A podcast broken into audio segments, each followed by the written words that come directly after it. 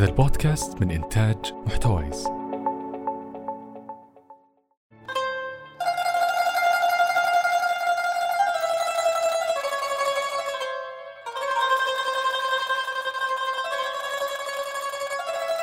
مساكم الله بالخير وحياكم الله جميعا في حلقة جديدة من بودكاست جينا، لكن هذه الحلقة حلقة مختلفة لأننا نسجلها من القصيم ومن من منطقة محير الترمس ومن مزرعة الأستاذ فايز بن محمد القثامي تحديدا. حياك الله طال عمرك. الله يبارك فيك وحييك، مرحبا بكم.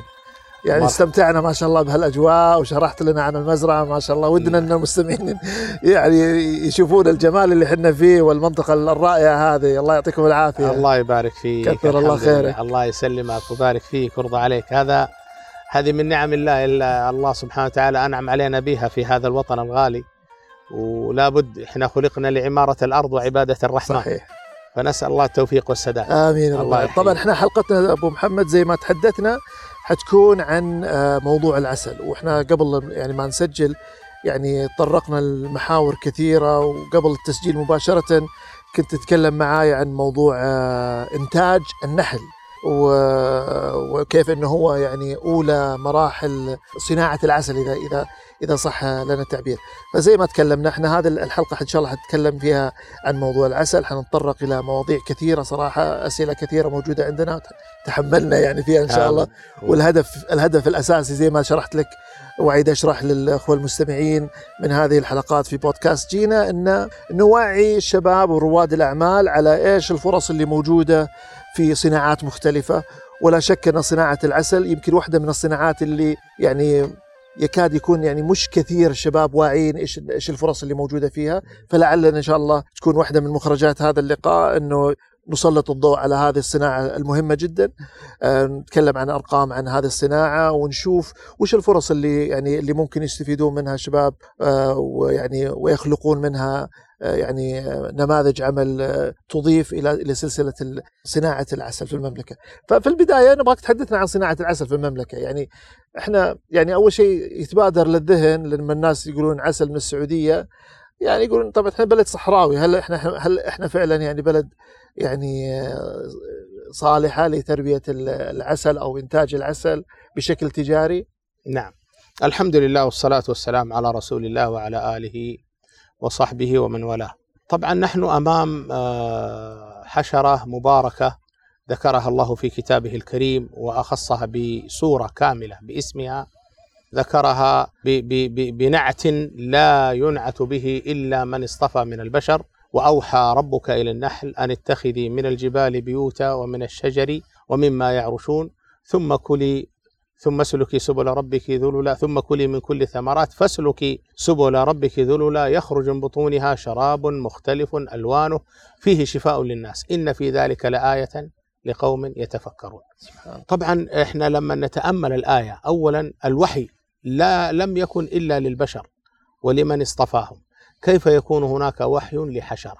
وهذا الوحي هو وحي إلهام، وإن يدل ذلك فيدل على عظمة هذه الحشرة وعلى ما فيها من الأسرار التي لم نستطع أن ندرك كل ما يدور في محيط هذه الحشرة المباركة.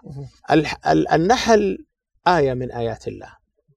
النحل مرتبط بالكون ارتباط وجود الكون، لذلك تجد أن هذا هذه الحشرة المباركة كل العالم كل العالم يهتم بها، وكل أولئك القوم الذين هم فعلا يدركون فوائد ومقومات الحياة يهتم بهذه الحشرة. نتحدث عن الوضع الاقتصادي وفرص العمل بنجيها، بس الحين احنا بنتكلم عن عن النحل نفسه. إيه؟ وش انواع؟ هل احنا إيه؟ في السعوديه إيه؟ يعني بلد فعلا يعني ال ال جيد بالنسبه المملكه العربيه السعوديه انواع النحل انواع العسل انواع ال... المملكه العربيه السعوديه تعتبر قاره، وانا مسحتها على مدار ستة عشر سنة ما شاء الله. طبعا مسح نباتي للنباتات العاسله. آه، تقريبا سبعين بالمئة من الاوديه والفياض والجبال في المملكه مسحتها. تعتبر المصادر الرحيقية والمصادر لكل منتجات النحلة من البروبليس الحبوب اللقاح تعتبر حقيقة ثروة مهدرة ثروة مهدرة ثروة مهدرة. نحن أمام دخل قومي واعد من من من من النحل ومنتجات النحلة، له مداه وبعده في في الاقتصاد وفي العناية بالغذاء والدواء. المملكة العربية السعودية بمناخها القاري والتصحر اللي احنا بنشوفه ونقول هذا التصحر، تحتاج إلى عناية وحماية لهذه الأشجار والشجيرات والنباتات. أنت تتكلم عن البرية، عن البرية أيه. ولو اشتغلت على الزراعة والإنتاج واستخراج الأعسال من المزارع لها باع آخر. احنا نتكلم الآن عن البرية، استثمار الموجود أيه. والذي تحت تحت الأمطار وتغيرات المناخ أيه. هذه بحد ذاتها لو استثمرت خير استثمار لكان لها دخل كبير جدا، وكان فرص عمل في كل المجالات. ولو المخرجات، طبعا احنا عندنا ستة مخرجات من من النحلة، عندنا العسل، الغذاء الملكي، حبوب اللقاح، سم النحل، البروبليس، النحل بحد ذاته، والشمع, والشمع. هذه سبعة مخرجات. طيب، في أشياء ما عرفتها وفي أشياء ما عرفتها أيوة. وأتوقع المستمعين مثلي. وش البروبليس؟ البروبليس هي مادة يجمعها, يجمعها النحل من لحى الأشجار أيوة. مادة صمغية روتنجية أه. يجمعها النحل من لحى الأشجار، وتعتبر من أقوى المضادات الحيوية المتعارف عليها عالميا، وهذه تنتج ينتجها النحل أوكي. ولها طرق وأساليب في عملية الإنتاج، استخلاصها استخلاصها وإنتاجها عن طريق النحل. الغذاء الملكي كذلك ينتج من النحل، هذا نشوفه آه سم النحل. سم النحل سم النحل هو أغلى منتجات النحلة، عجيب، لأنه يدخل في عمق الأدوية، في آه صانع الأدوية ما ما يستثمر سم النحل وما بيشتريه إلا شركات الأدوية الكبيرة في العالم، فيورد يعني و... نعم، وغالي جدا، يعني سعره غالية جدا لأنه فيه تركيبات كثيرة. وهذه من حكمة الله سبحانه وتعالى أن جعل من هذه الحشرة عسلا وسما، سبحان الله، كيف يكون فيها غذاء ويكون فيها دواء بهذه الكيفية. لكن الناس الحين يعني ما ينتجون أكثر شيء إلا العسل، يعني ما مركزين إلا على العسل. عندنا الآن في المملكة العربية السعودية معظم النحالين، ويكاد يكون تسعة وتسعين بالمئة من النحالين ينتجون العسل فقط أوكي. ليس لهم معرفة بإنتاج المنتجات الأخرى بشكل تجاري أوكي. ولكن ربما مع الثقافات اللي بدأت تتغير عند الناس، ربما إنها وصلت بعض المعلومات والكيفيات. طب أبو محمد، سلالات النحل، أنت أول تحدثتني آه عن, عن سلالات النحل اللي عندنا إحنا. طبعا على مستوى العالم إيه؟ في أكثر من عشرين ألف نوع من النحل. عشرين ألف نوع. آه ال ال ال النحل اللي بينتج العسل بشكل اقتصادي في قرابة خمسة آلاف نوع. الفصائل المنتخبة عالميا لإنتاج العسل وتعتبر اقتصادية هي أربعة وثلاثين فصيلة اوكي. يعني هي هذه هذه زبدتها هذه زبدتها ال أربعة وثلاثين فصيله هذه أي. هي اللي مهتم بها عالميا الان. طيب، وعندنا احنا من هذه عندنا من هذه الاربعه في فصيله واحده، ولكن لها انماط متعدده.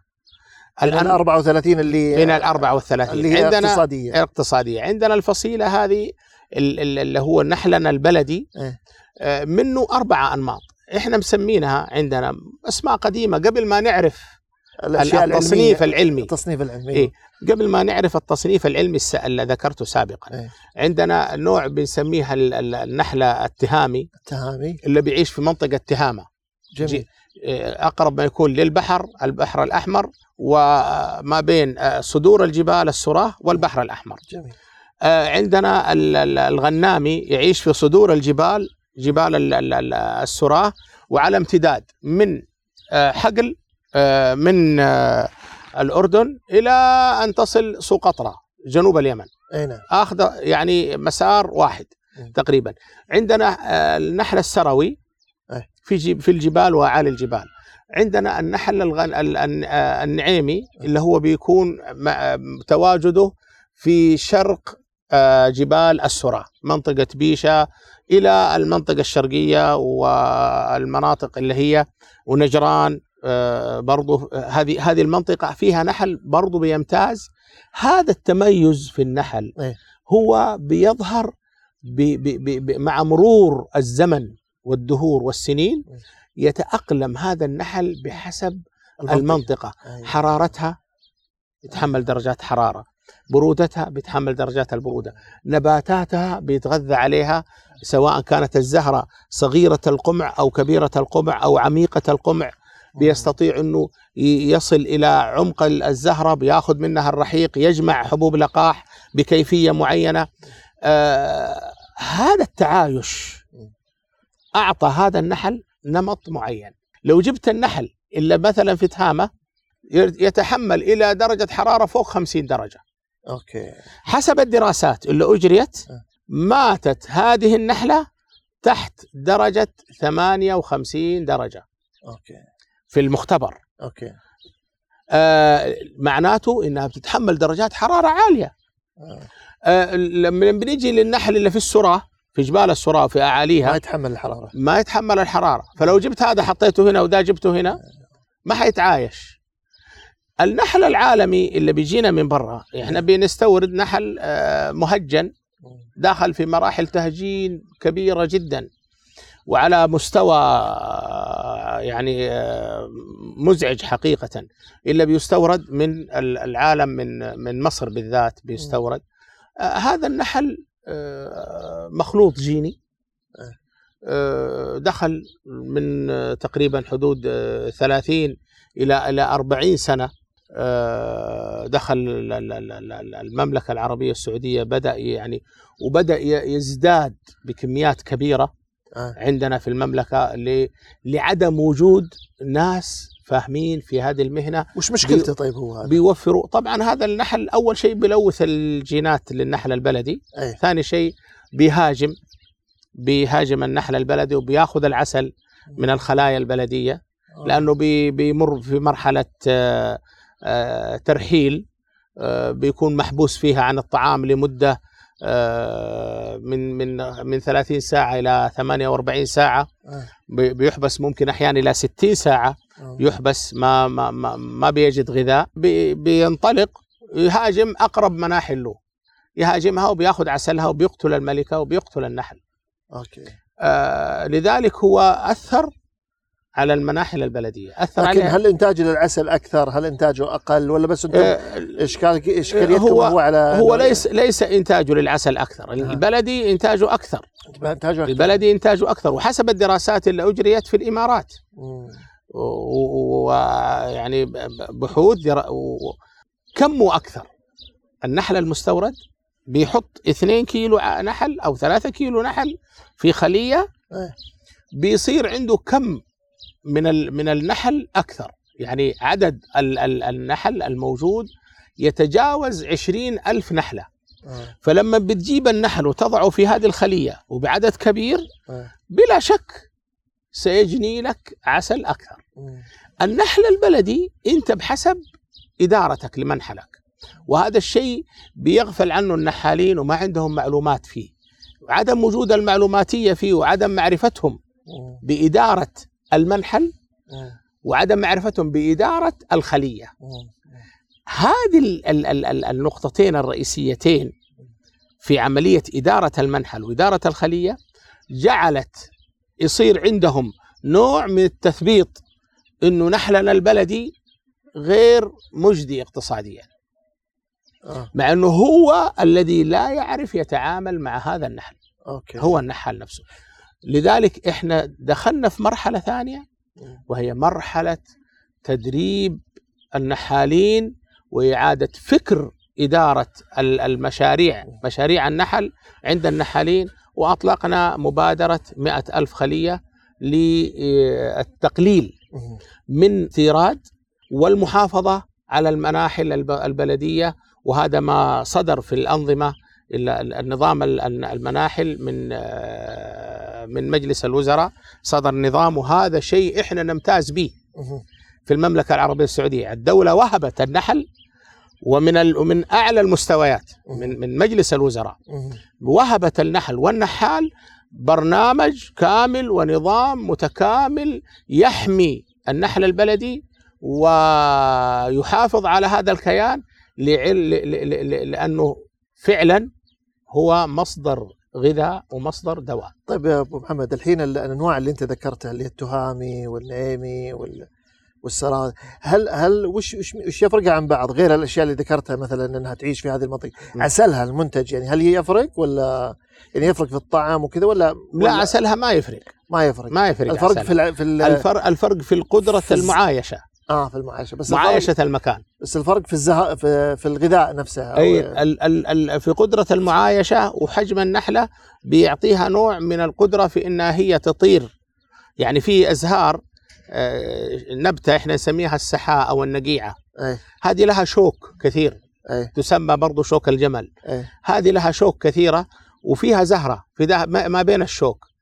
اي نحل يجي مثلا النحل المصري اذا جاء بتصطاد الشوكة بتخترق النحلة وتموت النحلة، لكن النحل البلدي بتستطيع ان تجي وتدخل وتاخذ العسل هذا بدون تكلف، وقليل قليل الهالك فيها. وهذا الشيء بيترتب على حجم النحلة وطريقة طيرانها وما وهبها الله سبحانه وتعالى من قدرة في هذا الأمر، سلوكها يعني سبحان الله، السلوك اللي ربي وهبها إياه. طيب العسل الآن يعني طريقة هذه هذه هذه هذه خلية نحل، نعم، وهذه براويز فيها. هذا الشمع مثل ما تلاحظ، هذه التقليدية ولا هذه اللانجستروث؟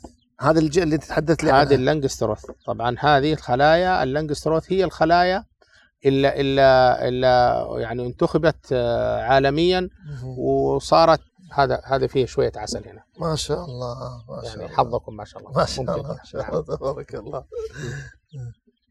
دوقوا طيب كذا إيه.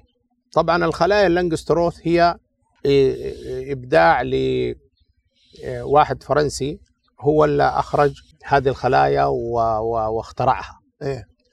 واستطاع أنه هو يعني ينتجها بهذه الكيفية حتى تكون لها جدوى اقتصادية أكثر. أنت تحدثت لي أبو محمد أولا عن عن الخلايا التقليدية سميتها ولا سميتها؟ التقليدية التقليدية البلدية البلدية والخلايا هذه اللي هي وهذه الخلايا اللانجستروث الحديثة. أوكي طيب وش الفرق بينها؟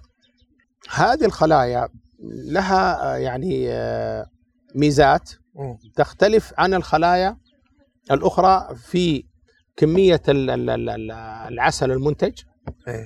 النحل بيمط البرواز مرة واحدة، أنت بتشيل العسل وبترد البرواز عليها ثاني مرة، يعني هذا الشمع النحل يسويه مرة واحدة.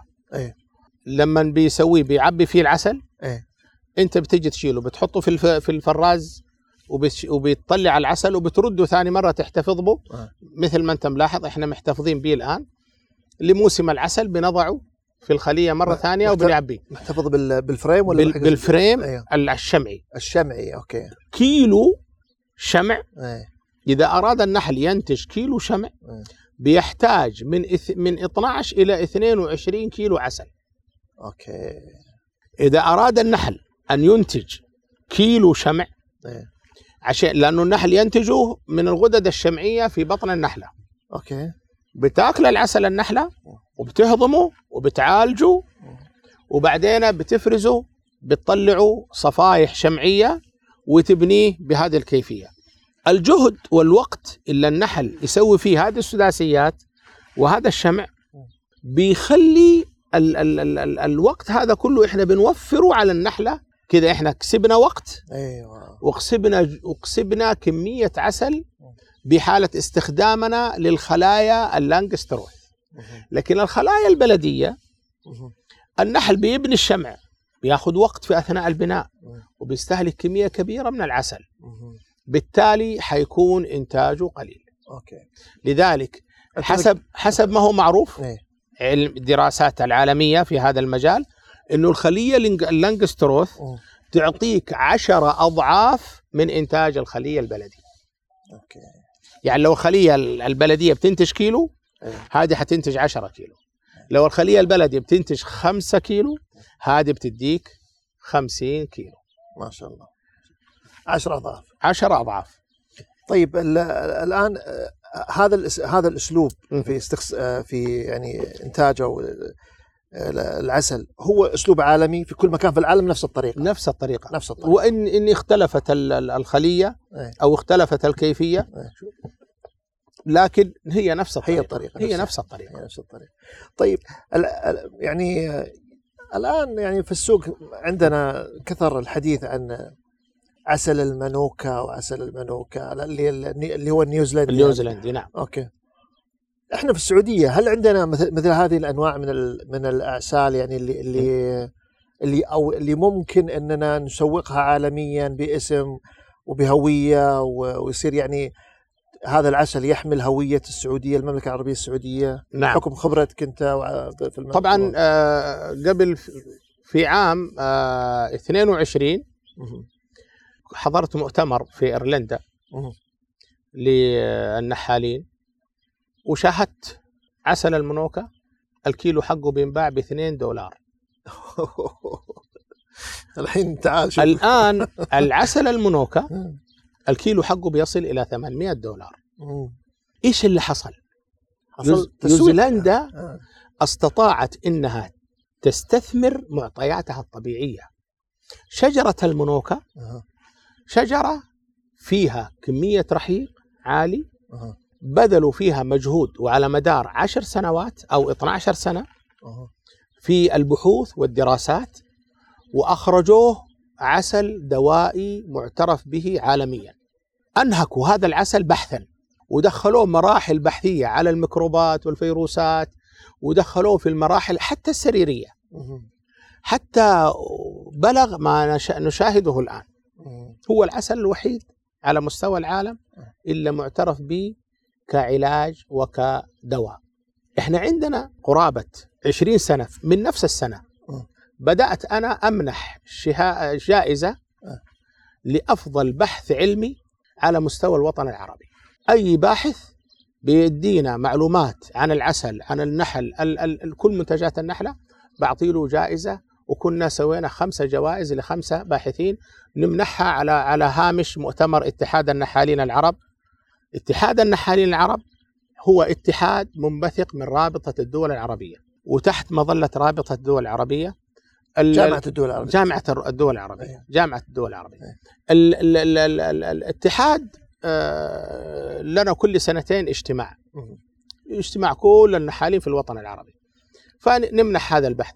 بدأنا دخلنا في مراحل أعمق بالنسبة لي أنا لأني ما فيش أحد بيشتغل في المجال ذا. إحنا بنطور نفسنا كسعوديين وكعلى مستوى الوطن العربي الكل بسيط الكل شغال ببساطة ما هم مدركين البعد والعمق.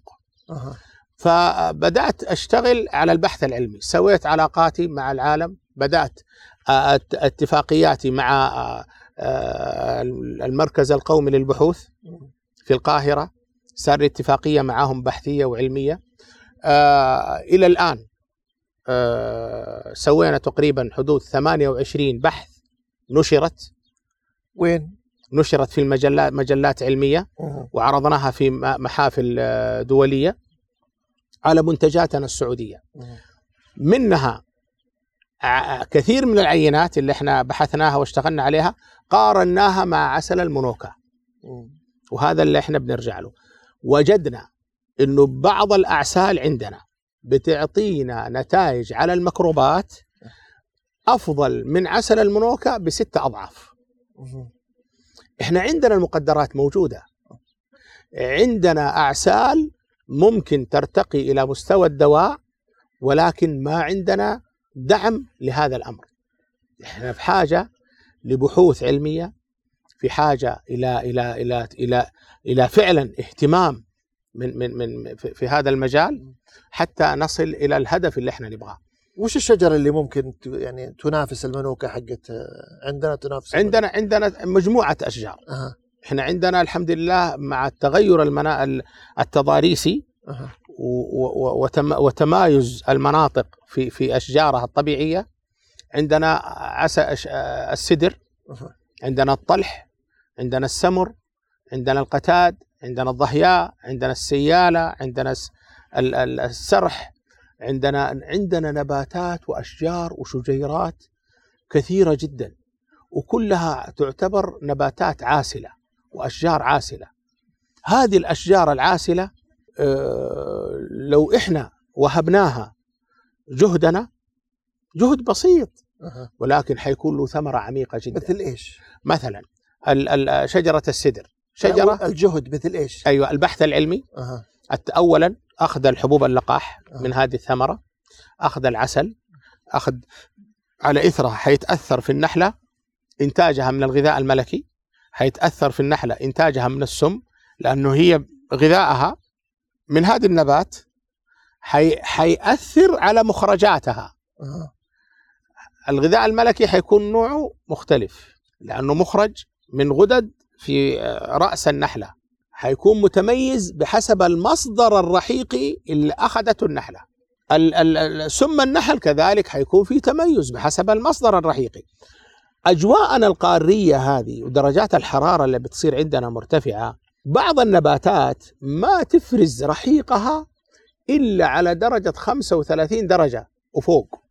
يعني عندنا شجرة السمر مثلا أو أو شجرة الطلح ما بتفرز رحيقها بشكل طيب إلا من فوق خمسة وثلاثين درجة.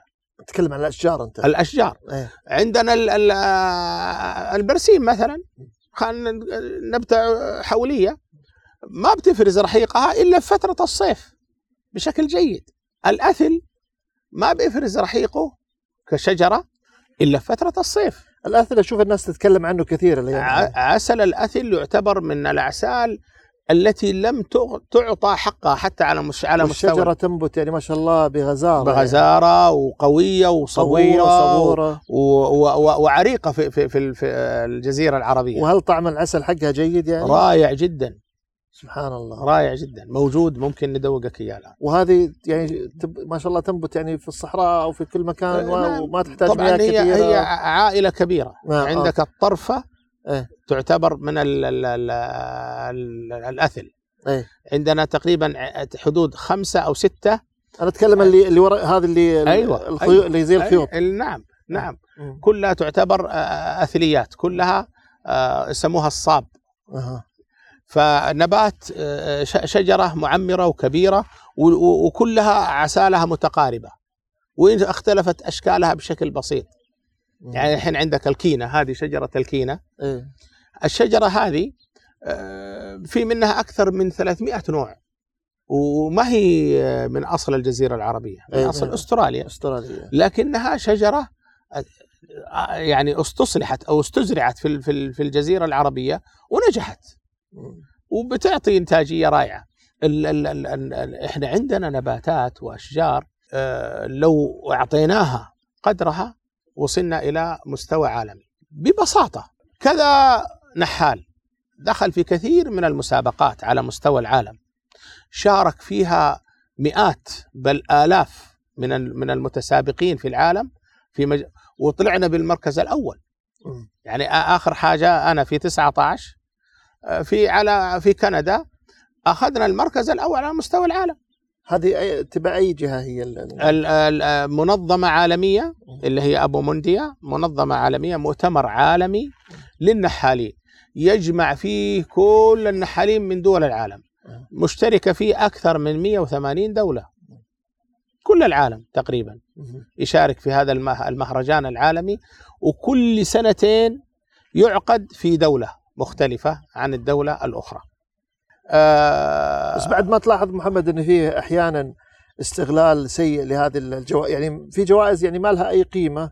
مثلا كل فترة واحد يقول كان عسلي فاز بجائزة، عسلي فاز بجائزة، وتكتشف أن هذه الجوائز جوائز وهمية. أنتم تعانون من هذا الشيء بعد؟ من هذا موجود. إيه نعم موجود. موجودة موجودة طبعا. الادعاءات موجودة أه. ولكن الحقائق موجودة أه. الحقائق موجودة. احنا عندنا يعني اي مهنة واي عمل احيانا بيدخل فيه المتطفلين اللي هدفهم كله مادي، وهذه من الاشياء اللي نعاني فيها احنا في العسل. لذلك تلاحظ كثير من المستهلكين للعسل والمب فعلا يبغى ياخذ عسل لغرض الاستشفاء يتعب انه يجد عسل طيب، لانه ما بيكون عنده ثقة اصلا، هو لعدم وجود الثقات بشكل جيد في المجتمع. لذلك هذه معاناة نعاني منها، وهذا الأمر يعني في برامج من الغذاء والدواء لعملية الحد من الغش في مجال العسل، ومع ذلك المجال مفتوح يعني. طيب بالنسبة للإنتاج حق العسل، في في أرقام عندكم عن كمية الإنتاج في السعودية؟ كم ال ال الاستيراد عندنا المملكة العربية السعودية السنة الماضية تسعة عشر حسب الإحصاءات إن استوردنا قرابة أربعة وعشرين ألف طن عسل، ولكن الإنتاج المحلي الإنتاج المحلي لا يزيد عن ألفين وأربعمائة طن على حسب إحصاءات وزارة الزراعة. هذا منخفض جدا جدا يعني عشرة بالمئة، يظل عندنا تسعين بالمئة كله مستورد.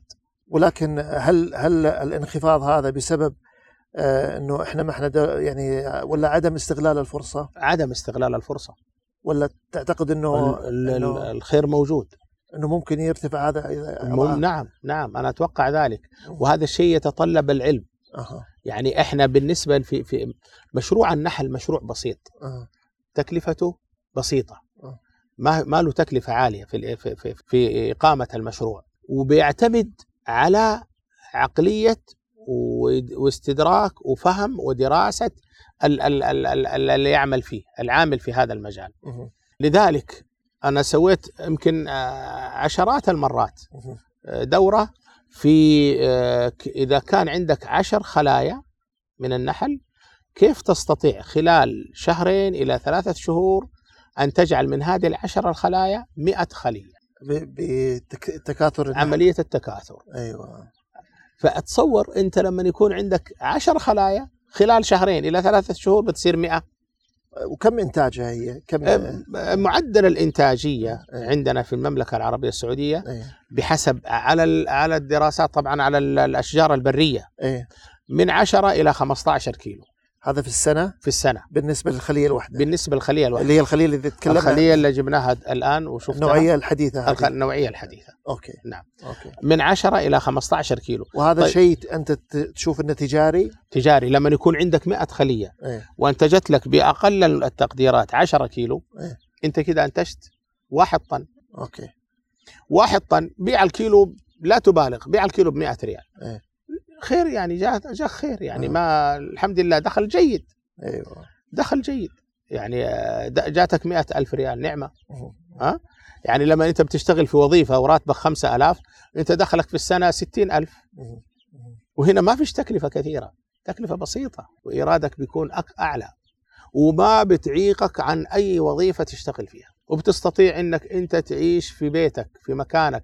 المرأة تستطيع، عندنا دورات بنسويها للنساء، وال واليوتيوب اليوتيوب موجود عندنا قناة مبادرة مئة ألف خلية فيها عشرات المقاطع التدريبية، وما فيش يعني النحال معطاء مثل النحلة، يعمل ويعطي.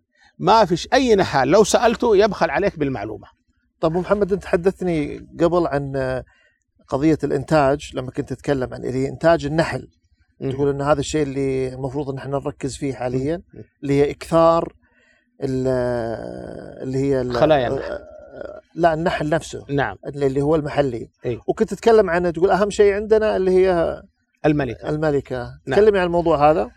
طبعا عملية إكثار النحل وتربية الملكات هذا الشيء هو الأساس. الخلية هي الملكة والملكة هي الخلية. لذلك إحنا بالنسبة لتربية النحل وتربية الملكات سوينا دورات كثيرة جدا، وتربية الملكات لها عدة طرق والعدة كيفيات، وتستطيع أنك أنت تشتغل في تربية الملكات كإنتاج ملكات وبيع ملكات، ملكات تبيعها لحالها، وتستطيع أنك تنتج ملكات وتربي معها نحل وتبيعها ملكة بنحلها. فال ايش وظيفة الملكة؟ الملكة الملكة هي اللي بتبيض. أوكي. هي أم الجميع. أوكي. النحلة أنثى عقيمة. سبحان الله. ما ضامرة فيها المبايض وما تبيض إلا في حالة عدم وجود ملكة، ويكون بيضها غير ملقح. الملكة عمرها يتفاوت من ثلاث سنوات إلى سبع سنوات. النحلة عمرها يتفاوت، عمر استهلاكي وعمر آه افتراضي. العمر الاستهلاكي يصل إلى خمسة وأربعين يوم وأقل، والعمر الافتراضي يصل إلى تسعين يوم. وش قصدك بالعمر الافتراضي والعمر الاستهلاكي؟ الافتراضي يكون ما في جهد، ايه. الاستهلاكي بتبذل مجهود، بقدر المجهود اللي هي بتبذله النحلة ايوه بيتناقص عمرها. فقط أربع كم؟ خمسة وأربعين يوم فقط إلى تسعين يوم. سبحان الله. لاحظ الفرق بين الملكة وبين هذه سنين سنين وهذه أيام، بس هذه هي اللي تبيض وتنتج، مع أنه هذه الملكة هي اللي تبيض وتنتج. ممكن في أيام الفيض تبيض كثر وزنها ثلاث مرات. سبحان الله. تعطيك بيض. ليش؟ لأن غذائها هو فقط الغذاء الملكي. برضو في أثناء نمائها يعني وهي بيضة، البيضة اللي بتنتج منها الملكة هي نفس البيضة اللي تنتج منها النحلة. أوكي. البيضة اللي بتنتج منها الملكة غذيت من اليوم الأول وهي بيضة بالغذاء الملكي، واستمر الغذاء الملكي فيها حتى دخلت في مرحلة الشرنقة وأقفلت أقفلت الخانة السداسية، واستمرت تأخذ فترة الأطوار أطوار النماء من بيضة إلى دودة إلى شرنقة إلى حورية إلى حشرة كاملة، تأخذ قرابة خمسة عشر يوم. النحلة في الأطوار هذه تأخذ واحد وعشرين يوم، لأنها بتأخذ عسل وحبوب لقاح، وفي الأيام الأولى فقط أخذت جزء بسيط غذاء ملكات. الذكر بياخذ في أطواره إلى أربعة وعشرين يوم، فشوف الفارق. الذكر أربعة وعشرين، النحلة واحد وعشرين، الملكة خمسة عشر يوم. أطول عمر الملكة وأكثر إنتاج وأكثر غدد لإدارة الخلية، لأن تدير الخلية بالفرمونات اللي بتفرزها. لغة النحل هي اللغة الفرمونية، لغة هذه الروائح، الروائح هذه. إيه. إيه. لغة الروائح. لذلك هي ت... إذا أنت جيت عند النحل وأنت خايف جسمك بيفرز رائحة، إيه. فرمون معين، هرمون معين يفرزه، إيه. النحل بيترجمه هذا عدو، خايف ليش؟ معناته هو عدو فيهاجمك. لذلك لما بتدخل على المنحل ادخل وأنت واثق في نفسك. أوكي. لا يقع في نفسك الخوف، ما يحتاج ما, ما يحتاج تلبس هذه. لا يحتاج طبعا. انا ما بقول يعني اورط الناس، بعض الناس يعني مهما كان بيخاف من اللسع، لكن اجمالا النحل يعني اذا عرفت ميكانيكية حياة الخلية حياة النحلة تستطيع انك تقتحم النحل وعالم النحل بأريحية، وتفهم كل معطياته وحاجات بسيطة. كثير من الشباب دخلوا في هذه المهنة واشتغلوا فيها واستفادوا الحمد لله خلال فترة الثلاث السنوات الماضية والأربع سنوات الماضية بعد المبادرة. المبادرة عندنا استفاد منها أكثر من أربعة عشر ألف شاب الحمد لله. ما شاء الله. آه يعني الحمد لله صار عندنا سوق للنحل الآن، في عندنا عرض للنحل، في عندنا عرض للملكات. شباب كثير تدربوا في مجال إنتاج الملكات، وهذا يعني حاجة ما كنا نحلم بيها إنه إحنا يصير عندنا الكم من الشباب اللي يشتغلوا في هذه المهنة ويتخصصوا فيها. صار عندنا نساء في المملكة العربية السعودية، نساء نحالات يشتغلوا في مجال النحل، تنتج غذاء ملكي، تنتج عسل، تشتغل في بيتها، تشتغل في قريتها بأريحية جداً، ما عندها مشكلة. طيب فيه على قولتهم فيه على قولتهم بنهاجمكم شوية المرة هذه في السؤال هذا. يعني في إشكالية دائما نجدها في النحالين وأصحاب العسل، أنهم لما يجون يبيعون يعني يسوقون العسل يسوقونه دائما على أساس أنه دواء، ويستغلون يعني الموضوع الموضوع الديني في المسألة هذا، البعد الديني في المسألة هذه، بينما هو نظاميا في المملكة ممنوع أعتقد من هيئة الغذاء والدواء نعم، نعم. أنك تسوق أي حاجة على أساس أنها دواء. فليش الإصرار دائما على قضية أنه العسل دواء؟ ليش ما ليش ما يسوق على أساس أنه منتج غذائي وخلاص وانتهى الموضوع؟ أيوة. إحنا كل عندنا, كل إحنا حتى عندنا التمر مشكلة، لأنه حتى التمر فيه دواء، حتى أيوة. يعني كل الأكل يعني أي أكل أي غذاء فيه يعني فيه جانب، وإن كان صحيح فعلا العسل يعني له جوانب طبي وكذا، لكن يعني النظام الآن يعني يمنع التسويق بالادعاءات الطبية. لكن نجد دائما يعني أصحاب العسل أو اللي يبيعون العسل والمتاجر العسل أو حتى العسل النحالين وكذا يصرون على استخدام الجانب الطبي في هذه المسألة. فايش تعليقك على الموضوع؟ طبعا أنت لما بتقيس الموضوع على موضوع التجارة والعمل التجاري، التاجر بيبحث عن تصريف بضاعته بأي وسيلة كانت بحسب أخلاقياته. إذا كان رجل صاحب أخلاقيات عالية ما بيستغل ال ال ال ال الوضع الديني، وهذا الشيء إحنا منتهين فيه. يعني الله سبحانه وتعالى بيقول فيه شفاء للناس، أجي أنا وأقول لا ما في شفاء، هذا غذاء. الله بيقول فيه شفاء للناس. إحنا كمسلمين العسل بالنسبة لنا شفاء أعلى من كلمة دواء. إحنا كمسلمين إنه يكون في موجود في الأوساط التجارية في مجال النحل والعسل أو منتجات النحلة من يدعي ادعاءات طبية غير موثوقة علميا وموثقة علميا، هذا الأمر لا يعني إنه إحنا نخرج من دائرة الدائرة اللي وضعنا الله فيها سبحانه وتعالى. يخرج من بطونها شراب مختلف ألوانه فيه شفاء للناس، فيه شفاء للناس، وليس كل شفاء ولكن فيه شفاء. ال ال ال ال الأمر هنا أمر يعني واضح بالنسبة لنا إحنا كمسلمين. ال ال الباعة القصد انهم يقول لك هذا حق القولون، هذا حق أيوة المدري ايش، أيوة هذا حط كله ثلاث مرات قبل أيوة الاكل أيوة أيوة مدري، يعني يعطيك اياه كانه يعطيك وصفه طبيه. وكله على الريق، ما هنا المشكله كل شيء صار على الريق الحين. العسل على الريق وزيت زيتون على الريق والخل على الريق وكل حاجه صارت على الريق. ما عاد كلامك صحيح، كلامك صحيح. لذلك احنا صار لنا لقاء مع الاخوه في الغذاء والدواء وبلغناهم أنه لابد من توضيح هذه النقاط، ولابد أن يكون هناك برنامج ونظام معين يسري عليها الجميع. أنتم بتقولوا هنا ادعاءات طبية، هل الله سبحانه وتعالى عندما ذكر في كتابه الكريم فيه شفاء للناس هل هذا ادعاء طبي؟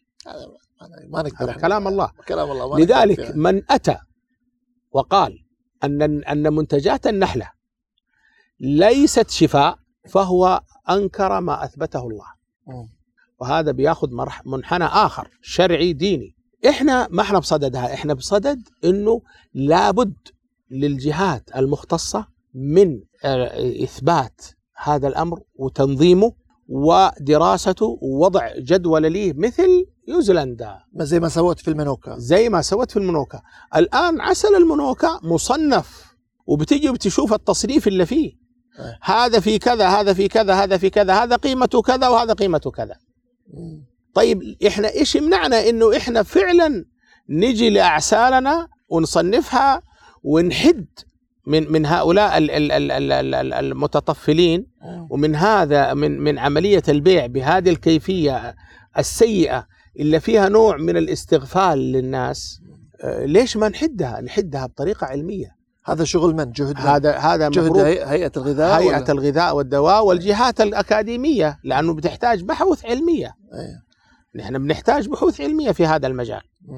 العسل يعني ال ال مع الأزمة الموجودة الآن، آه أمريكا رفعت آه برنامج كبير جدا وعلى مستوى عشر دول من الدول المتميزة في البحث العلمي في في إيجاد من منتجات النحلة من البروبليس والعسل ما يقوم في دراسات قائمة الآن وشغالين عليها كثير من الدول، منها أمريكا وهي اللي ماسكة الزمام في مجال المرض هذا، مرض الكورونا.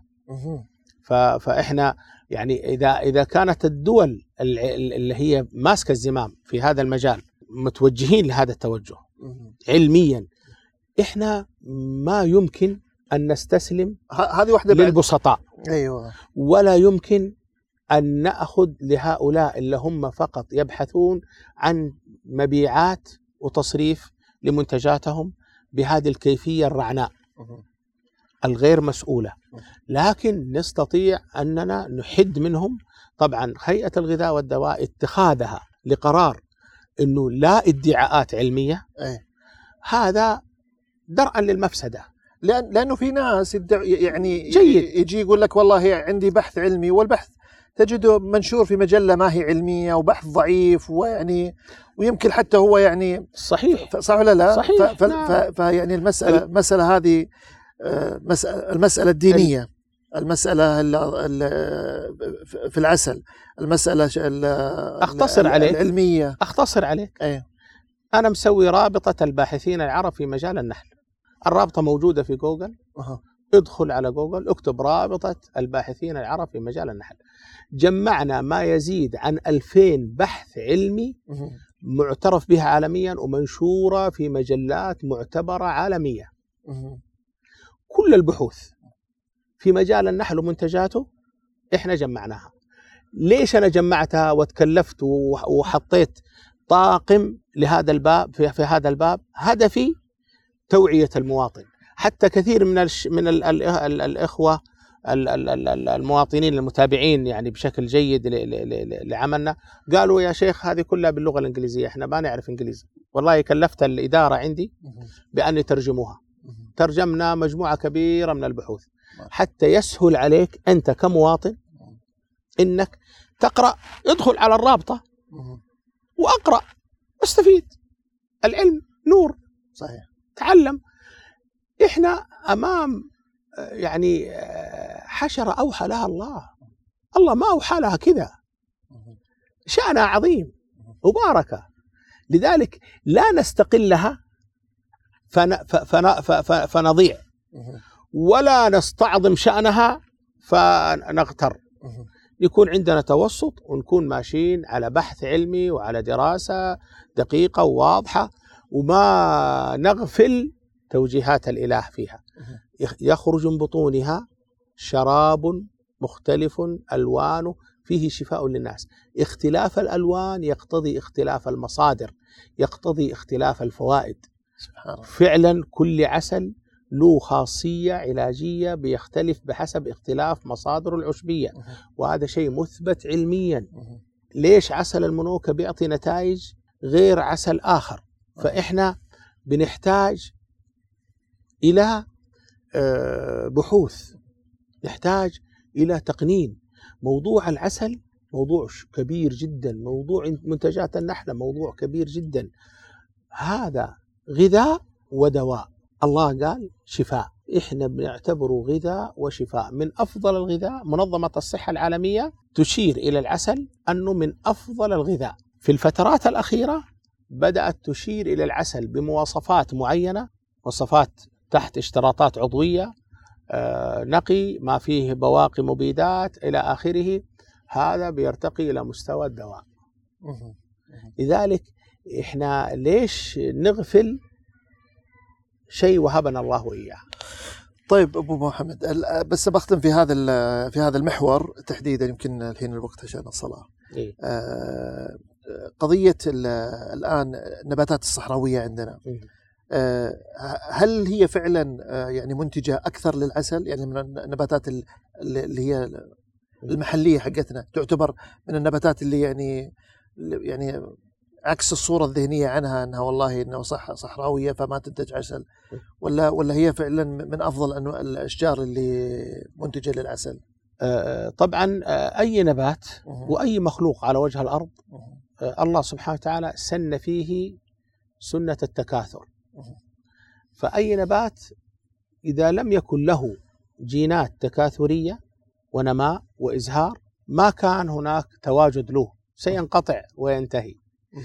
لذلك النباتات تختلف، في نباتات بتزهر أيام الشتاء وإذا ارتفعت درجات الحرارة ماتت، وفي نباتات بتعطيك إزهار ورحيق أيام الصيف.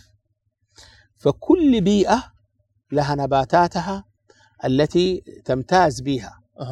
وإحنا عندنا في الجزيرة العربية عندنا النباتات هذه بوفرة، وإن كان هناك تعديات من الاحتطاب والرعي الجائر وإلى آخره، لكن وزارة الزراعة الآن بتبدأ بدأت ومن مدة في مكافحة هذه الظاهرة.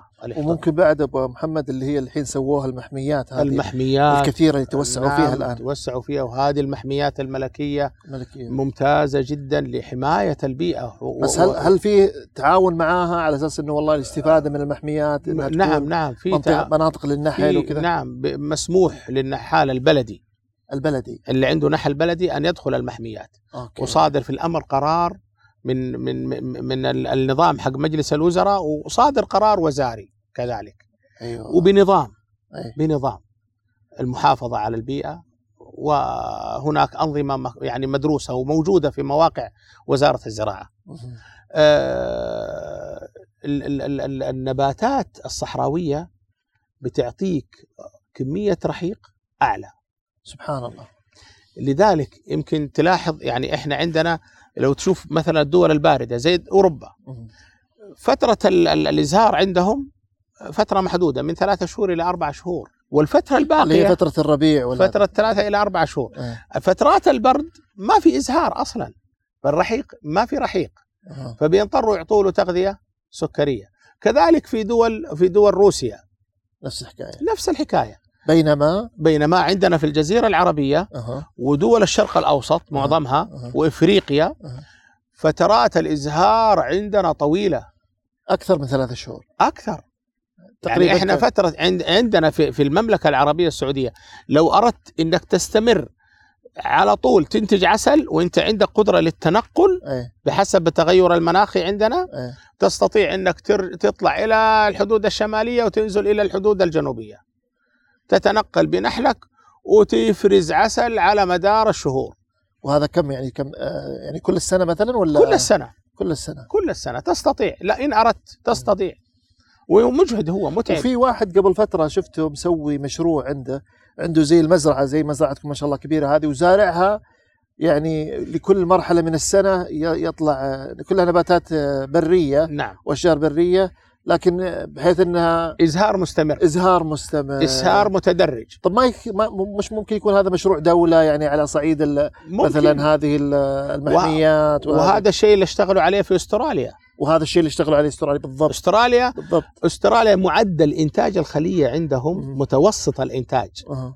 يعني أقل من المتوسط. متوسط الإنتاج الخلية تنتج عندهم مئتين وخمسين كيلو عسل في السنة في السنة اللي هي اللي عندنا احنا. أتصور خلية زي دي تعطيك مئتين وخمسين كيلو، واحنا عندنا يعني ربع طن ربع طن آه. وهذه بدون تنقل. فرض كيف لو أنت صار عندك مرحلة للتنقل آه. ليش؟ لأنهم استزراع نباتات، استزرعوا أشجار ونباتات آه جيدة آه تعطي رحيق على مدار العام. هذه هذه النبتة انتهت انتهى إزهارها، تجي اللي بعدها تجي اللي هل بعدها. ممكن نوصل حنا للمرحلة هذه عندنا بشكل طبيعي؟ بس أنت تقول لي عشرة كيلو في السنة بس آه لك. لأن شوف أنا طبعا لما بسوي لك دراسة اقتصادية لو بعطيك أرقام خيالية أو واقعية هي ما هي خيالية، لكن بتحتاج منك مجهود وتحتاج منك علم. إحنا الآن على موسم واحد، يعني الآن النحالين نازلين على موسم الطلح في منطقة حائل ممكن تنتج إلى خمسة سبعة كيلو، ممكن إلى عشرة كيلو بس في خلال شهرين. أها ممكن تنتج إلى سبعة كيلو، ممكن بعضهم ينتج إلى عشرة كيلو. لو نزلت النحل في منطقة الجنوب أيام السدرة، بعض النحالين الممارسين للمهنة بشكل جيد وعندهم حسن إدارة لمنحله والخليته بينتج إلى سبعة عشر كيلو ما شاء الله في في قطفة واحدة من زهرة واحدة، فما بالك بالباقي. أنا لما بتكلم عن دراسة ما بعطيك الرقم العالي، لازم أعطيك الرقم, الرقم اللي هو للإنسان البسيط إلا معلوماته بسيطة. لكن لو أنت تمرست في المهنة آه لا ممكن تصل مرحلة أكثر. أوكي. فالوضع يعني إحنا آه جملة النحل آه مشروع كبير جدا، وهناك دراسات أقيمت على المملكة العربية السعودية بعمق وكبيرة جعلت النحلة ومنتجاتها تعتبر دخل قومي يضاهي دخل البترول في المملكة العربية السعودية، ولكنه لم يستغل بعد. لكنه إلى الآن لم يستغل للأسف، مثل الأشياء الأخرى، التمر. بر بر برميل البترول اليوم بكم؟ بستين دولار. مه. طيب هنا عندك تقارنه مع كيلو عسل بمئتين دولار. أي والله، هنا برميل بستين وهنا كيلو بمئتين. ها؟ تستطيع نستطيع مع الفارق الاقتصادي، غير الصناعات التي ممكن أن تقوم عليها، غير الصناعات التي تقوم عليها، غير المخرجات الأخرى، السم، النحل، وغير أنه هذا العمل بياخذ انتشار في الأفراد في المجتمع، بيستطيع الصغير والكبير أن يمارس هالمهنة دي بدون احتكار، يستطيع المرأة والرجل أن تمارس هذه المهنة ولو باكتفاء اكتفاء الذاتي لأبنائه ولأسرته. يعني كثير من الناس بيقول لك والله أنا أبغى بس عشرة خلايا، خمسة خلايا لي ولعيالي بس أكتفي بيها. والنحل مبروك ومبارك، وكفانا أن الله ذكره في كتابه الكريم سبحانه. أبو محمد، كنت وريتنا قبل قليل عسل المورينجا اللي اللي ما شاء الله فاز في اللي فزت فيه أنت في في في كندا. نعم. طيب أنا كنت بسألك سؤال، على أي أساس يعني يتم تقييم العسل في هذه المسابقة؟ يعني وش الأشياء اللي بناء عليها، يعني المعايير اللي هم يقيسونها ويصير على على أساسها تقييم العسل والتفاضل بين العسل؟ طبعا لما بيصير المؤتمر، مؤتمر اتحاد النحالين العالمي أبو مونديا، هذا المؤتمر بيعلنوا عن عن عدة مسابقات في في مجالات كثيرة جدا، وكلها تحفيز للنحالين على مستوى العالم والباحثين والأكاديميين والمبتكرين لهذا العمل حتى يتطوروا أكثر وأكثر. احنا أرسلنا العينات من قبل ثلاثة شهور قبل المسابقة. قبل المسابقة الشركة اللي بتتحقق من العينات وبتدير المسابقة هي شركة ألمانية اللي كانت قائمة في هذا المؤتمر في كندا. لذلك يعني كل العالم كان متحفز، العالم أهل النحل والعسل والدول المهتمة بهذا الأمر كانوا متحفزين جدا، لأنه حاجة بيكون حدث عالمي. ال ال ال الإدارة اللي بتدير المسابقة إدارة بعيدة جدا عن عن المؤتمر وعن قائمين على المؤتمر. من ألمانيا شركة بتاخذ مقابل في التحكيم، بياخذوا العينات، بيسووا لها اختبار أولي، ثم بعدين بيفرزوا، بيطلعوا طبعا اللي شارك فيها أربعة آلاف عينة تقريبا، وأكثر من مية وثمانين دولة، وأكثر من ألف إلى ألف ومئتين مشارك. العدد الهائل هذا. أنت شاركت بس بالمورينجا؟ أنا شاركت بثلاثة عينات. ثلاث عينات. شاركت بثلاثة عينات، شاركت بعسل المورينجا، وشاركت بعسل سمرة منطقة المدينة وسمرة منطقة مكة. وكل الثلاث العينات يعني أخذت المرتبة الأولى الحمد لله. ما شاء الله. طبعا. يعني حتى كاتبين لي في الشهادة الميدالية الذهبية على العينة واحد، عينة اثنين، عينة ثلاثة. كل العينات الثلاثة. ما شاء الله تبارك. فالحمد لله احنا احنا يعني المسابقة قوية، وأتصور نحي فيها شركات عالمية ومنتجين عالميين أتنحوا فيها. يعني في في شركات من أوزيلندا تنحت، خرجوا خرجوا منتجهم. في شركات من أستراليا طلعوهم. في شركات يعني في ناس شطبوا عليهم تماما. المنظمة اللي قائمة على تنظيم المسابقة فبيدخلوها مختبر مبدئي، يدخلوا العسل اختبار مبدئي ويفرزوا، يدخلوه اختبار آخر ويفرزوا، يدخلوه اختبار ثالث ويفرزوا، يدخلوه عدة مراحل حتى يصلوا إلى الأول والثاني والثالث. وش يختبرون فيها؟ مقاومة للفيروسات، مقاومة لل طبعا أنواع الفيروسات كثيرة، في فيروسات بتكون عنيدة،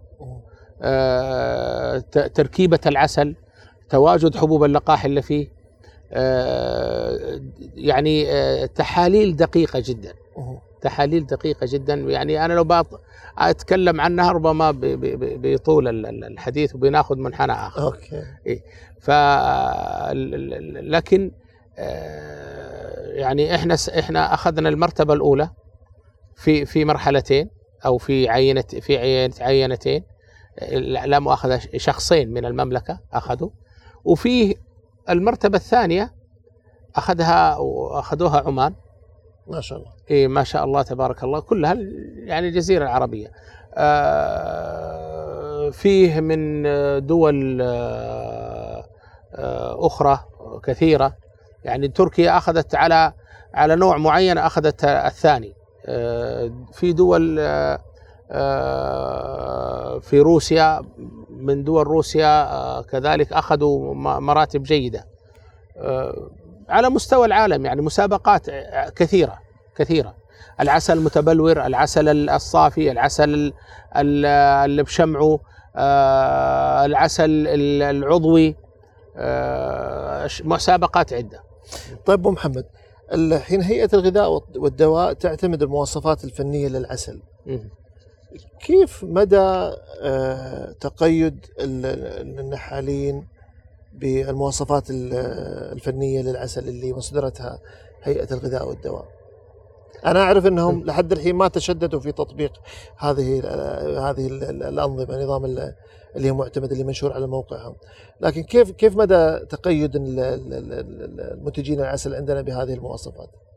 منتجين العسل أكثرهم ناس بسطاء ما يعرفوا، يعني وكلهم يعني بيعهم بطريقة بدائية عادية، وما أوجد لهم طرق للتقنين.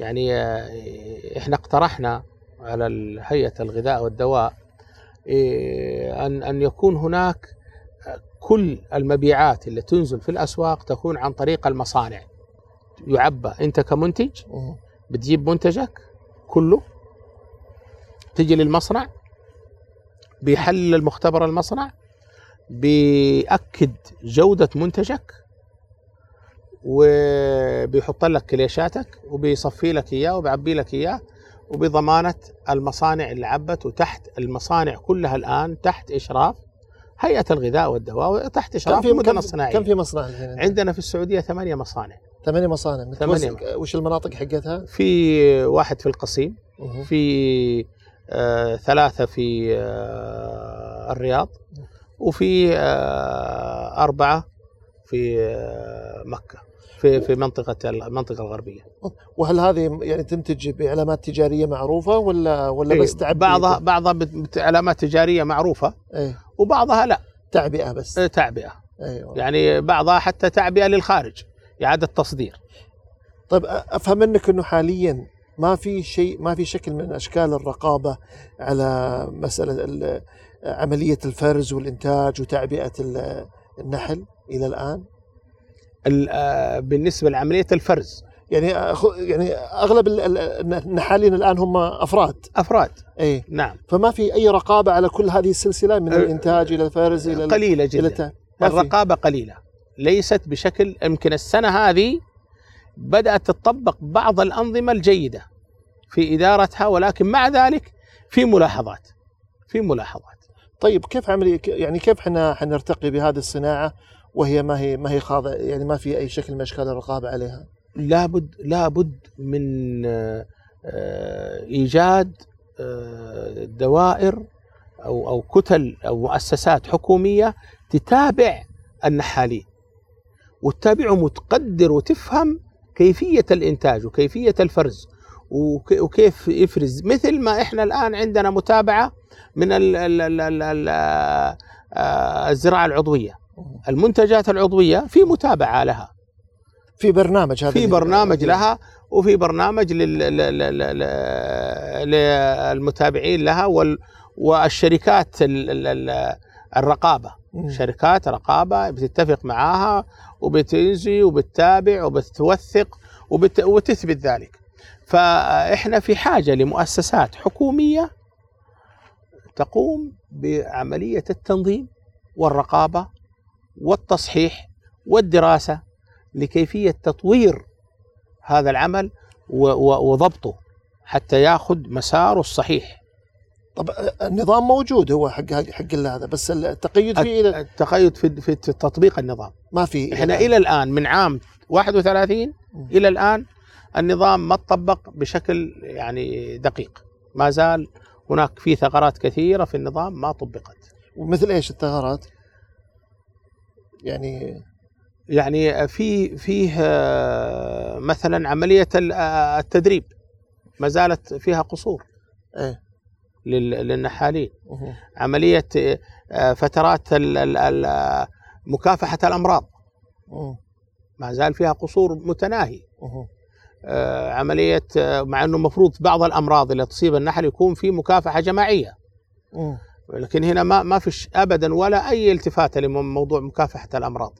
عندك موضوع فترات التغذية السكرية وتكاثر النحل. أوه. هذه ما في عليها رقابة. تغذية سكرية ممكن أحيانا تصير موجودة في أثناء وجود الثمرة لبعض الناس السيئين، وهذا شيء موجود. أوه. ومع ذلك يعني فيه نظام صادر ضدهم غرامات وفي توجيه لمراكز الشرطة وبالقبض عليهم في حال اكتشافهم.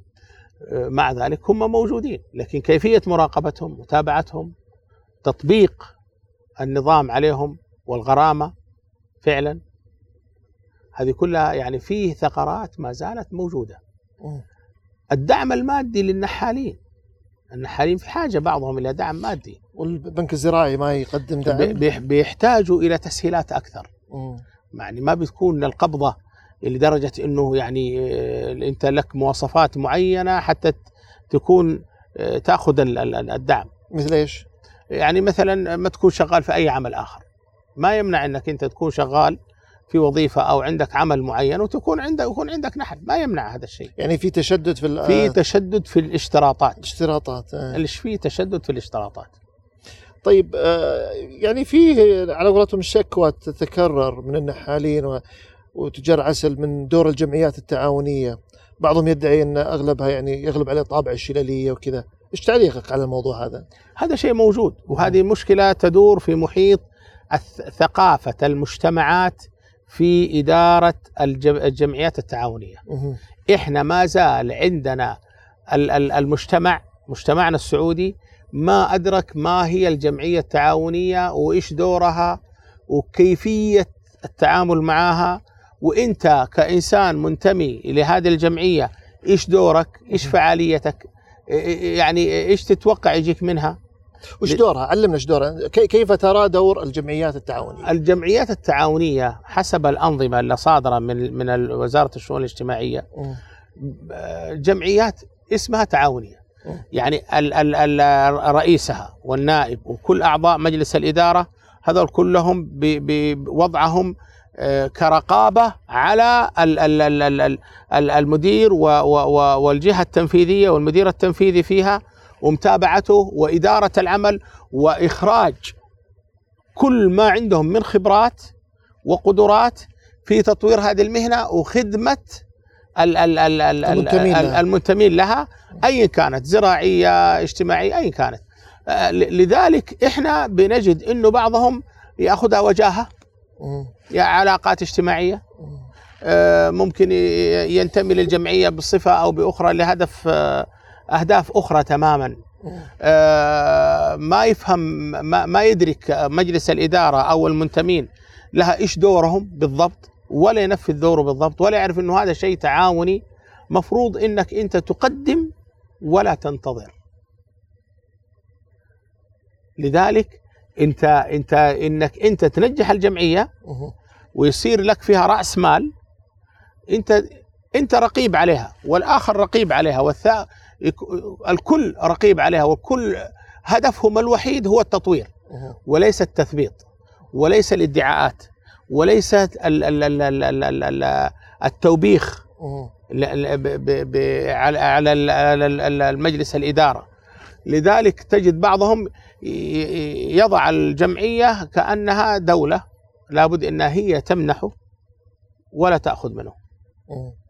إيش سويتوا لنا أنتم يا الجمعية؟ بيقولوا بعضهم لمدراء الجمعيات. الجمعية ماذا قدمت لنا الجمعية التعاونية الفلانية؟ الجمعية التعاونية الفلانية مهما كان أنت واحد منها وهي وهي منك، المفروض يعني العمل يكون قائم جماعي, جماعي. لكن عدم فهمها وإدراكها جعلها عندنا تتثبط. لذلك إحنا في حاجة لتغيير فكر المنتمين للجمعيات التعاونية وتغيير فكر الإدارة، إدارة اللي تقوم بإدارة الجمعيات. طيب أبو محمد، هل تعتقد أن في دور لكبار تجار أو كبار النحالين في دعم الشباب لدخول هذه هذه المهنة؟ وإذا كان في دور، وش هو هذا الدور اللي تتصوره أنت؟ مفروض كل المهتمين وكبار النحالين إنهم يدعموا هذه المهنة ويقوموا بدعمها، لأن المجال واسع وكبير، وما زلنا إحنا لا لم نغطي من استهلاك المملكة العربية السعودية إلا عشرة بالمئة. إلى الآن ما دخلنا مرحلة تنافس حتى تبدأ تخاف على على على مقدراتك. ما زال ما زال المجال واسع ولن تستطيع أن تغطيه. فبالتالي كل ما كان عندنا إنتاج واستثمار كل ما زاد دخل البلد، كل ما زاد دخل الفرد، كل ما كان هناك فعلا استثمار أكثر. فعلى الجمعيات التعاونية إذا كانت فعلا تفطن لهذا الأمر توفير كل متطلبات المهنة، تدريب النحالين، توجيههم، متابعتهم. وهذا الشيء عندنا إحنا في مجتمع أهل النحل والمنتمين للمهنة عندنا في المملكة العربية السعودية بدون مبالغة ما يزيد عن مئتين جروب، كلها جروب نحل نحالين، وكلهم بيدربوا وكلهم بي بي يعني معطائين. بس لك سؤال مهم أبو محمد، هذه المهنة ما اخترقت من الأجانب مثل سوق الخضار ومثل الأشياء الأخرى؟ إلا مخترقة، عندنا تستر عالي جدا. صحيح. آه وهذه من ظنيت أنها يعني ما شاء لا الله لا لا مسيطر مخ... عليها من السعودية. مخترقة تماما، في عندنا يعني سيطرة من ال من ال ال ال ال ال ال ال الجنسيات الأخرى كثيرة كمان، يعني ما أيه ما كثيرة، وفي في تستر، ونفس المشكلة موجودة عندنا. موجودة موجودة عندنا. طيب يعني من من حديثي معك استشفيت ان العمل في هذه المهنة ما زال يعني مثلا كأنه عمل اشبه بالفردي او بال يعني ليش ما تطور الى انه مثلا النحالين الى انه يكون هناك شركة زي ما تفضلت انها تجمع العسل من من صغار المنتجين ويكون في انتاج يعني بشكل يعني مؤسساتي يعني في كل منطقة؟ وهذا ليش ليش ما تطورت الى الى الى المرحلة الثانية اللي هي عمل مؤسساتي، شركة يساهم فيها النحالين؟ ليش ليش ما ليش ليش ما شفنا هذا الشكل الى الآن؟ آه طبعا كل مهنة لها آه حتى يمكن للمستهلك يصير فيه على قولتهم ثقة أكثر لما يكون يتعامل مع صحيح شركة صحيح عليها رقابة، من إنه يكون صحيح منتج غير زي ما ذكرت أنت ما في أي رقابة عليه من ال من ال يعني. أنا بصفتي إني يعني شيخ النحالين في المملكة العربية السعودية، فاجتهدنا إنه إحنا نربط الناس في مظلة الدولة، وهي إننا نشجع النحالين في الانضمام تحت الجمعيات التعاونية. وأنشأنا وبذلنا مجهود في عملية إنشاء الجمعيات التعاونية. هذه الجمعيات التعاونية بعد ما أنشأناها وجدناها كل جمعية أخذت منحنى، إما قبلي أو منطقي مناطقي, مناطقي. و و و خلص وحنا في مشكلة في هذا الموضوع. إحنا هذا الأمر مضيعة للمصلحة اللي إحنا نرنو إليها، ما حنصل إلى الهدف اللي نبغاه وهو التطوير. حتجد انك جاء يعني حاط نفسك في قوقعة واحدة، ما تستطيع انك تنتشر. لذلك أنك تقيمها كمؤسسة أو شركة شركات تضم عدد كبير من النحالين ويكون لها دور وقوة. الأفكار موجودة عند النحالين، الأفكار موجودة، ولكن إلى الآن أنا ما سمعت بأنه هناك يعني، لكن في تكتلات في تكتلات تعاونية فردية بدون يعني بدون الدخول في مظلة الجمعيات. في تكتلات بيقووا بعضهم وبيحتاجوا إلى وقت، عملية عملية وقت ونضج، وقت ونضج بالنسبة للنحالين. سيصلوا إلى المرحلة هذه، سيصلوا إلى هذه المرحلة في أنه يكون عندهم مؤس شركات تقوم بالعمل هذا وتصل إلى الهدف. طب الحين إذا قسمنا المسألة صناعة العسل إلى مرحلتين، المرحلة الأولى هي مرحلة الإنتاج والمرحلة الأولى الثانية مرحلة البيع، وش الأفضل وش الأكثر اللي مقبلين عليها الناس بشكل أكبر ولا اللي تجد أنها يعني أفضل؟ الشباب اللي بنلاحظهم في هذه الأيام، خاصة الشباب الحقيقة اللي عندهم قدرة قدرة تسويقية، ما شاء الله تبارك الله، يعني بدأوا يتوجهوا بعض الشباب لعملية التسويق التسويق التسويق أيه.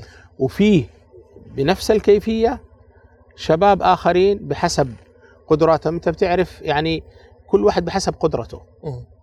في شباب يستطيع أنه هو يتجول في في البراري والصحاري ويدور بالسيارة، عنده جلد، عنده صبر على الإنتاج على الإنتاج أيه. فهو يتوجه للإنتاج.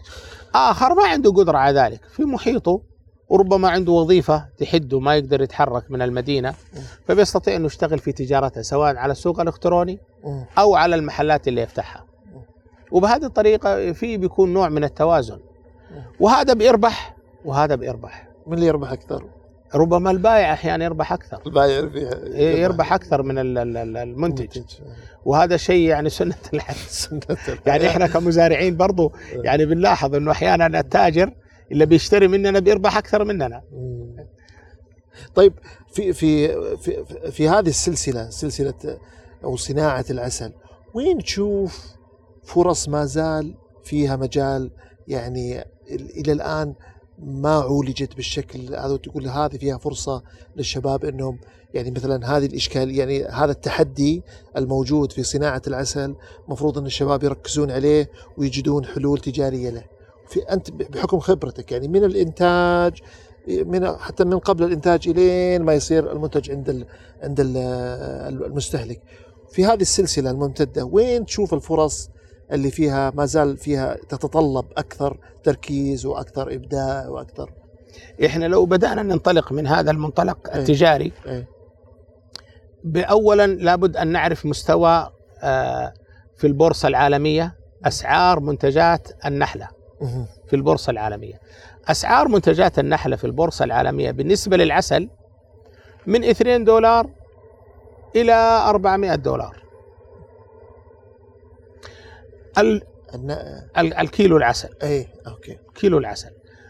ال ال النحل من خمسة وعشرين دولار النحل كحشرة أوه. إلى أربعين خمسة وأربعين دولار كيلو النحل. كيلو النحل. إيه. الملكات تتفاوت أسعارها من عشرة دولار إلى ثمانمائة تسعمائة دولار الملكة. طيب المنتجات الأخرى حبوب اللقاح من خمسة دولار إلى سبعة دولار، أغلى من العسل إلى حد ما، تباع كمنتج تباع في سوق. هذه البورصة العالمية الأيام دي أي. الأيام دي البروبليس من من ثمانين يورو ما يعادل مائة دولار تقريبا إلى خمسمائة دولار م. البروبليس م. طيب وين اللي, اللي قلت عنه الصمغ هذا الصمغ اللي... صمغ النحل ايه؟ آه سم النحل وهو أغلاها. كيف كيف يستخرج على فكرة سم النحل؟ يستخرج له طريقة استخراج ايه؟ احنا نستخرجه بالصعق، له جهاز صعق كهربائي بتمر النحلة على على على شبكة كهرباء اثنين فلت وأربعة من عشرة أو خمسة من عشرة، وبمر النحل عليها بيمشي وتصعقه الكهرباء فيسترخي الجهاز العصبي في النحلة، فتنزل السم على زجاجة، قطعة زجاج تحت الأسلاك الكهربائية دي، فينزل السم منها فيها، فيتبخر المواد اللي موجودة، تتبخر بعضها وبعضها يثبت فيها. نجي بعد ساعات نكشط الزجاجة دي ونطلع جرام، نص جرام، جرامين من السم بحسب الحال، ممكن أحيانا أقل من نص جرام بحسب كمية النحل وبحسب الجهاز اللي أنت بتجمع بيه وبحسب مهارتك أنت كنحال. طبعا سعر سم النحل يتفاوت من خمسة وعشرين ألف دولار، لاحظ هنا، من خمسة وعشرين ألف دولار إلى ستين ألف دولار، هذا السعر في السوق العالمية. بس هذا طبعا يشترونه شركات الأدوية. شركات إيه؟ شركات الأدوية تأخذوا من مصادر، يعني أكثرهم بيكونوا ناس مؤسسات دول، مؤسسات دولية، يعني قليل اللي بيشتغل فيها من الأفراد، ولو بيشتغلوا أفراد بيكون شغلهم بسيط، ما عندهم قدرة تسويقية. آه الغذاء الملكي، الغذاء الملكي أسعاره تتفاوت من خمسة عشر دولار الكيلو إلى ثلاثة آلاف دولار، تفاوت الأسعار. شوف الفرق من خمسة عشر إلى ثلاثة آلاف. كيفية الإنتاج، طريقة الإنتاج كلها لها دور على الجودة. فالمنتج مثلا الغذاء الملكي الصيني أقل مستوى، ما هو مثل الأرجنتيني، ما هو مثل الأمريكي، ما هو مثل المنتج المحلي اللي بينتج بمواصفات جيدة، لأن الغذاء الملكي له فعالية على جسم الإنسان عالية جدا، وله تأثير في الخلايا في جسم الإنسان. يكفيك أنك تشوف الملكة لأنها بتستهلك طول فترة حياتها غذاء ملكي، يكفيك أنك تشوف أنه عمرها يتفاوت من ثلاثة سنوات إلى سبعة سنوات، مع أنه النحلة من خمسة وأربعين يوم إلى تسعين يوم. سبحان الله. طب أبو محمد، هل تعتقد الحين فيه خلط بين مهنة الإنتاج ومهنة التسويق؟ هل تعتقد أنه مثلا أن الواحد اللي بيشتغل في الإنتاج مفروض يركز في الإنتاج زي المزارع يعني، واللي واللي في البيع يركز في البيع، ولا ولا الواحد ممكن يعني؟ طبعا ان الناس قدرات، لكن انا افضل، وهذا كثير من يعني في العالم من الاقتصاديين يفضلون انه كل واحد بيكون في مهنته. المنتج كلما ركز على الانتاج وكيفية الانتاج استطاع انه يطور نفسه وينتج كم اكثر ويزيد دخله، والبائع كذلك عنده مهاراته وعنده قدراته. وأنا أشوف أنه من الصعب عملية الجمع بين الإنتاج في النحل والتسويق، متعب، لأنه آه العسل من, من, من, من المنتجات آه الصعب تسويقها. بالعكس، كيف؟ ليش تقول صعب, صعب تسويقها؟ شو السبب؟ عشان الثقة. آه، أوكي. ما في ثقة عند ال ال ال ال الأفراد. من وين جاي انعدام الثقة هذا؟ انعدام الثقة لكثرة وجود الغش. وليش موجود كثرة غش؟ لعدم وجود الضوابط اللي بتمنع هذا الغش. الضوابط موجودة، موجودة, موجودة. لكنها ما نفذت بطريقتها الصحيحة. وهل تعتقد بعد في صورة ذهنية لدى المستهلك أي. إن يعني إحنا إحنا يعني يمكن هذا يعني يقع عليكم أنتم النحالين، إنه موضوع تثقيفي. يعني أنا مثلا أسمع ناس كثيرين يقول آه يا أخي لا، هذا عسل ألماني، ديرتهم يعني مثلا فيها خضار كثير, خضار كثير ومن يعرف إيه إيش وكذا. إيه هنا من, وي من وين العسل هذا؟ طبعا آه مع أنه شوف ألمانيا، ألمانيا موسمهم ثلاثة شهور إيه تكلمت طول, طول السنة إيه؟ بي بي بيغذوا يعني طول التسعة شهور أو الثمانية شهور. عسل الغابة السوداء، عسل الغابة السوداء من كثر ما تحدثوا عنه اضطريت إني أنا أروح إلى الغابة السوداء تشوف إيش الغابة السوداء، أشوف إيش الغابة السوداء وإيش مقدراتهم وإيش ممكن هم كيف انتجوا، وهل العسل هذا فعلا هو. ماذا وجدت؟ وجدت إنه بس اسم تجاري. في ناس يسوقون هنا سعوديين صاروا اسم تجاري. الغابة السوداء، الغابة السوداء ما فيها غير اللوزيات، اللوز البجلي اللي احنا نعرفه، الأنواع الخوخ، الفواكه هذه، وفيها في الجبال أنواع الأشجار الصنوبريات، أنواع الصنوبر، العرعر إلى آخره. هذه النباتات الموجودة عندهم، وما هي بذاك الحجم الكبير اللي بي يعني بي بي ونوعية العسل، نوعية عسلهم في في نفس المنطقة العسل أشقر، لونه أشقر، اللي هو الأكاسيا. هذا لا، غير الأكاسيا، غير أوكي. غير الأكاسيا عسل لونه أشقر، لكن اللي بيجينا الغابة السوداء لونه أسمر. أي صح، أي. لونه داكن. إلا صح، ليش داكن؟ لأنه هي إعادة تصدير. إعادة إعادة تصدير. أها. يعني بتستورد ألمانيا، ألمانيا حسب أه تواجدي في أحد المؤتمرات في ألمانيا في عام ألفين وأربعة، أه حضر نائبة وزير التجارة الألماني، وكان كل أسئلتها ليش انخفض الإنتاج، إنتاج العسل. كان عندهم حتى انخفاض في أعداد الطوائف. أيوة بالضبط. أيوة. كان عندهم مرض الفاروة منتشر بشكل كبير جدا، أنهى آلاف الطوائف من النحل. أوكي. وعلى إثره نقص الإنتاج عندهم.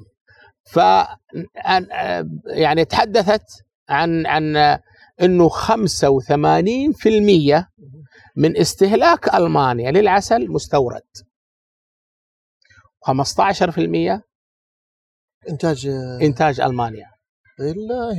أيوة، كثير من الدول بالذات ألمانيا وغيرها من الدول الأخرى، كثير من الدول عندهم تجارة إعادة التصدير. حتى إحنا عندنا هنا في السعودية يعني في عندنا شركات موجودة اللي تعبي تعبي وتعيد تصدر، سواء عسل أو غيره، مثل الشفاء عادي. مثل الشفاء، مثل الشفاء. إحنا ما عندنا شيء غيرها كعلامة تجارية. لا، هذه عسل الشفاء بس فقط. عسل الشفاء اللي كشيء تجاري، إعادة تصدير، إعادة تصدير كثير، إعادة تصدير.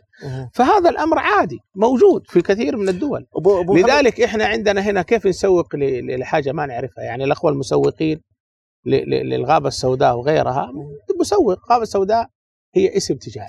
طب هذا اللي رايح ألمانيا ناقز الألمانيا ومسوي باكيجينج ومدري اللي تغليف ومدري إيش وتسويق ومدري إيش، ليش ما جاكم وأخذ العسل حقكم وسوقه بدل ما يروح؟ يعني فرق, فرق السعر. أنتم أغلى، إحنا أغلى. آه. وهناك بيأخذ السعر يعني أرخص بكثير، يعني فيصير عنده هامش, هامش, هامش الربح أعلى. هامش الربح أعلى. وراكم أنتم مغلين الأسعار. التكلفة عندنا عالية. آه. تكلفة العمالة، تكلفة الإدارة، ال ال يعني لما تقارن أنا عندي من عشرة إلى خمسة عشر كيلو بالمبالغة وصلت مثلا خمسة وعشرين كيلو، قارني مع المنتج الفعلي لنحال في أستراليا بتنتج الخلية عنده بدون تكلف مئتين وخمسين كيلو. يعني لما يكون أنت عندك ألف خلية، يعني مرة زرنا واحد عنده في السنة، زرنا واحد في أمريكا عنده ستة آلاف خلية، معدل الإنتاج عنده ثمانين كيلو للخلية. إنتج كم؟ زرت واحد في كازاخستان عنده خمسة وستين خلية، كل خلية عدة طوابق، منتج من الخمسة والستين خلية خمسة عشر طن.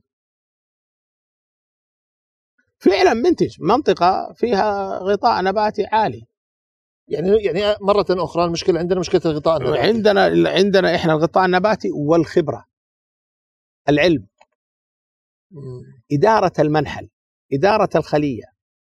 طيب لو لو ضبطنا الغطاء النباتي، الله يعني شكوى لله، هذه هذه بلدنا وهذه أرضنا، إلا أنهم يعني يشتغلون في المحميات وكذا. لكن لو ضبطنا العلم وهذا، كم ممكن نطلع؟ ممكن ممكن نصل. أنا أتصور إيه؟ لو إحنا دربنا الشباب عندنا تدريب صحيح إيه؟ واكتفينا ب ب ب بنحلنا إيه؟ البلدي، سيصل الإنتاج، يعني نستطيع أن نغطي خمسين إلى ستين بالمئة من استهلاك المملكة العربية السعودية للعسل. الآن إحنا ما مغطين إلا عشرة بالمئة فقط. عشرة بالمئة إيه؟ بس أنا أتكلم أنه يرتفع إنتاج الخلية الواحدة إلى كم؟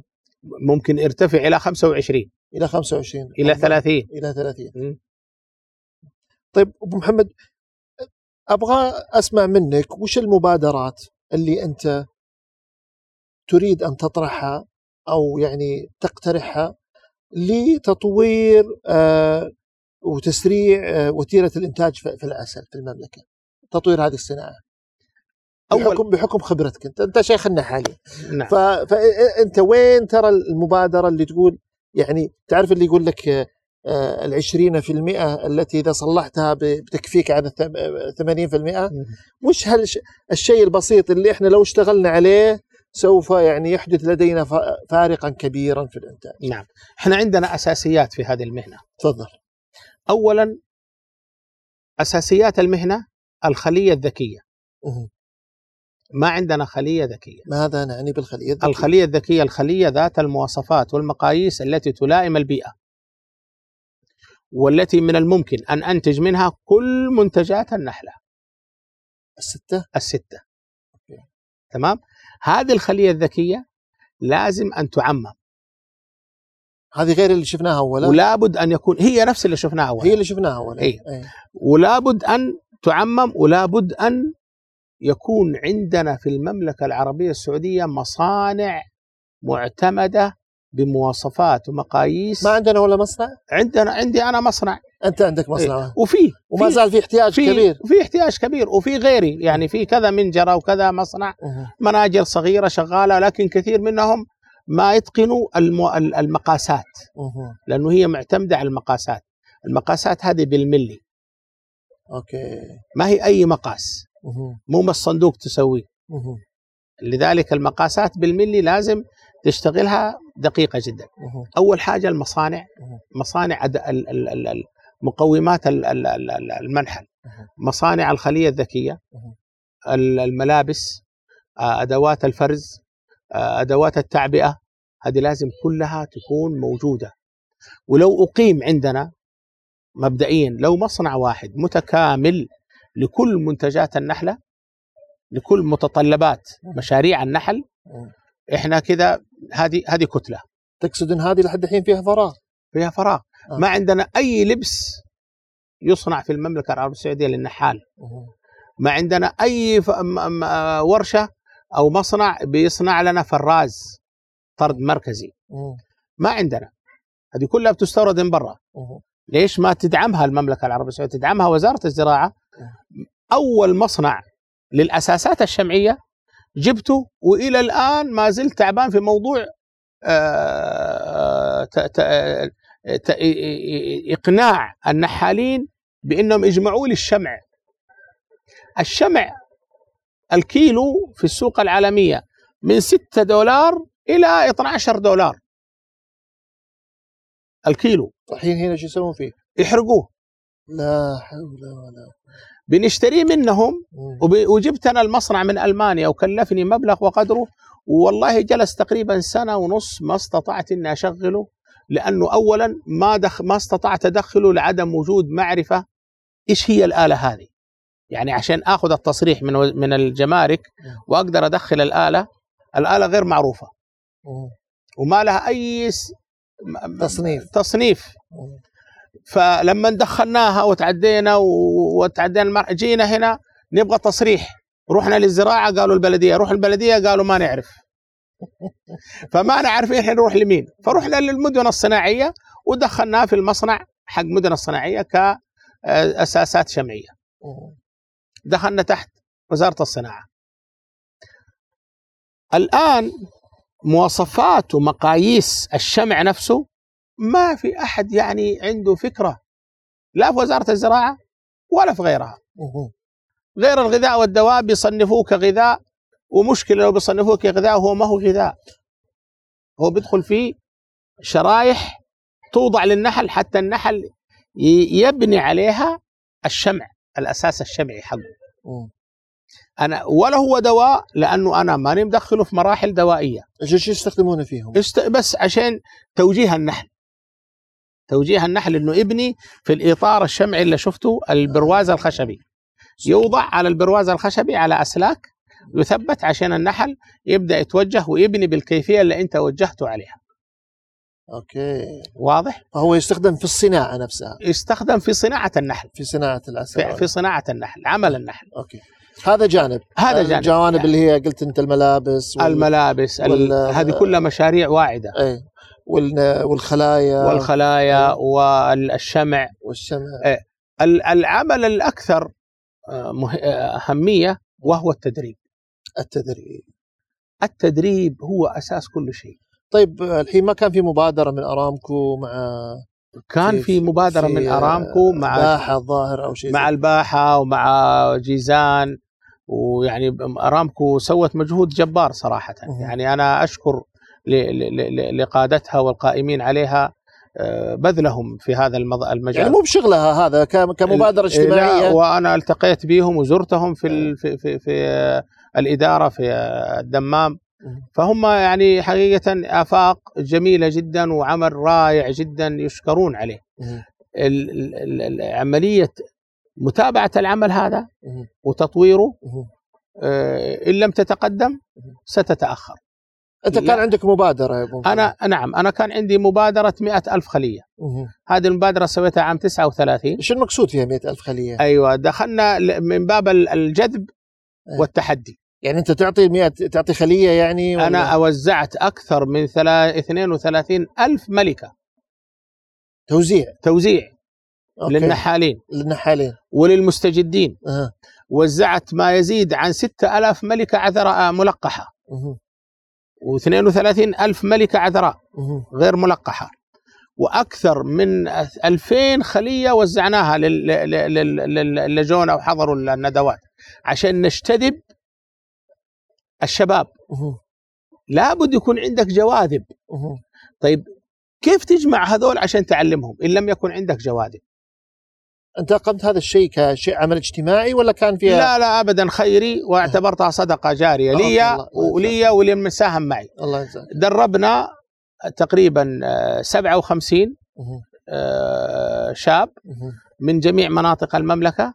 هذولا دربناهم كمدربين. بس لازم التدريب هذا يصير مؤسساتي أكثر عشان يستمر ولا؟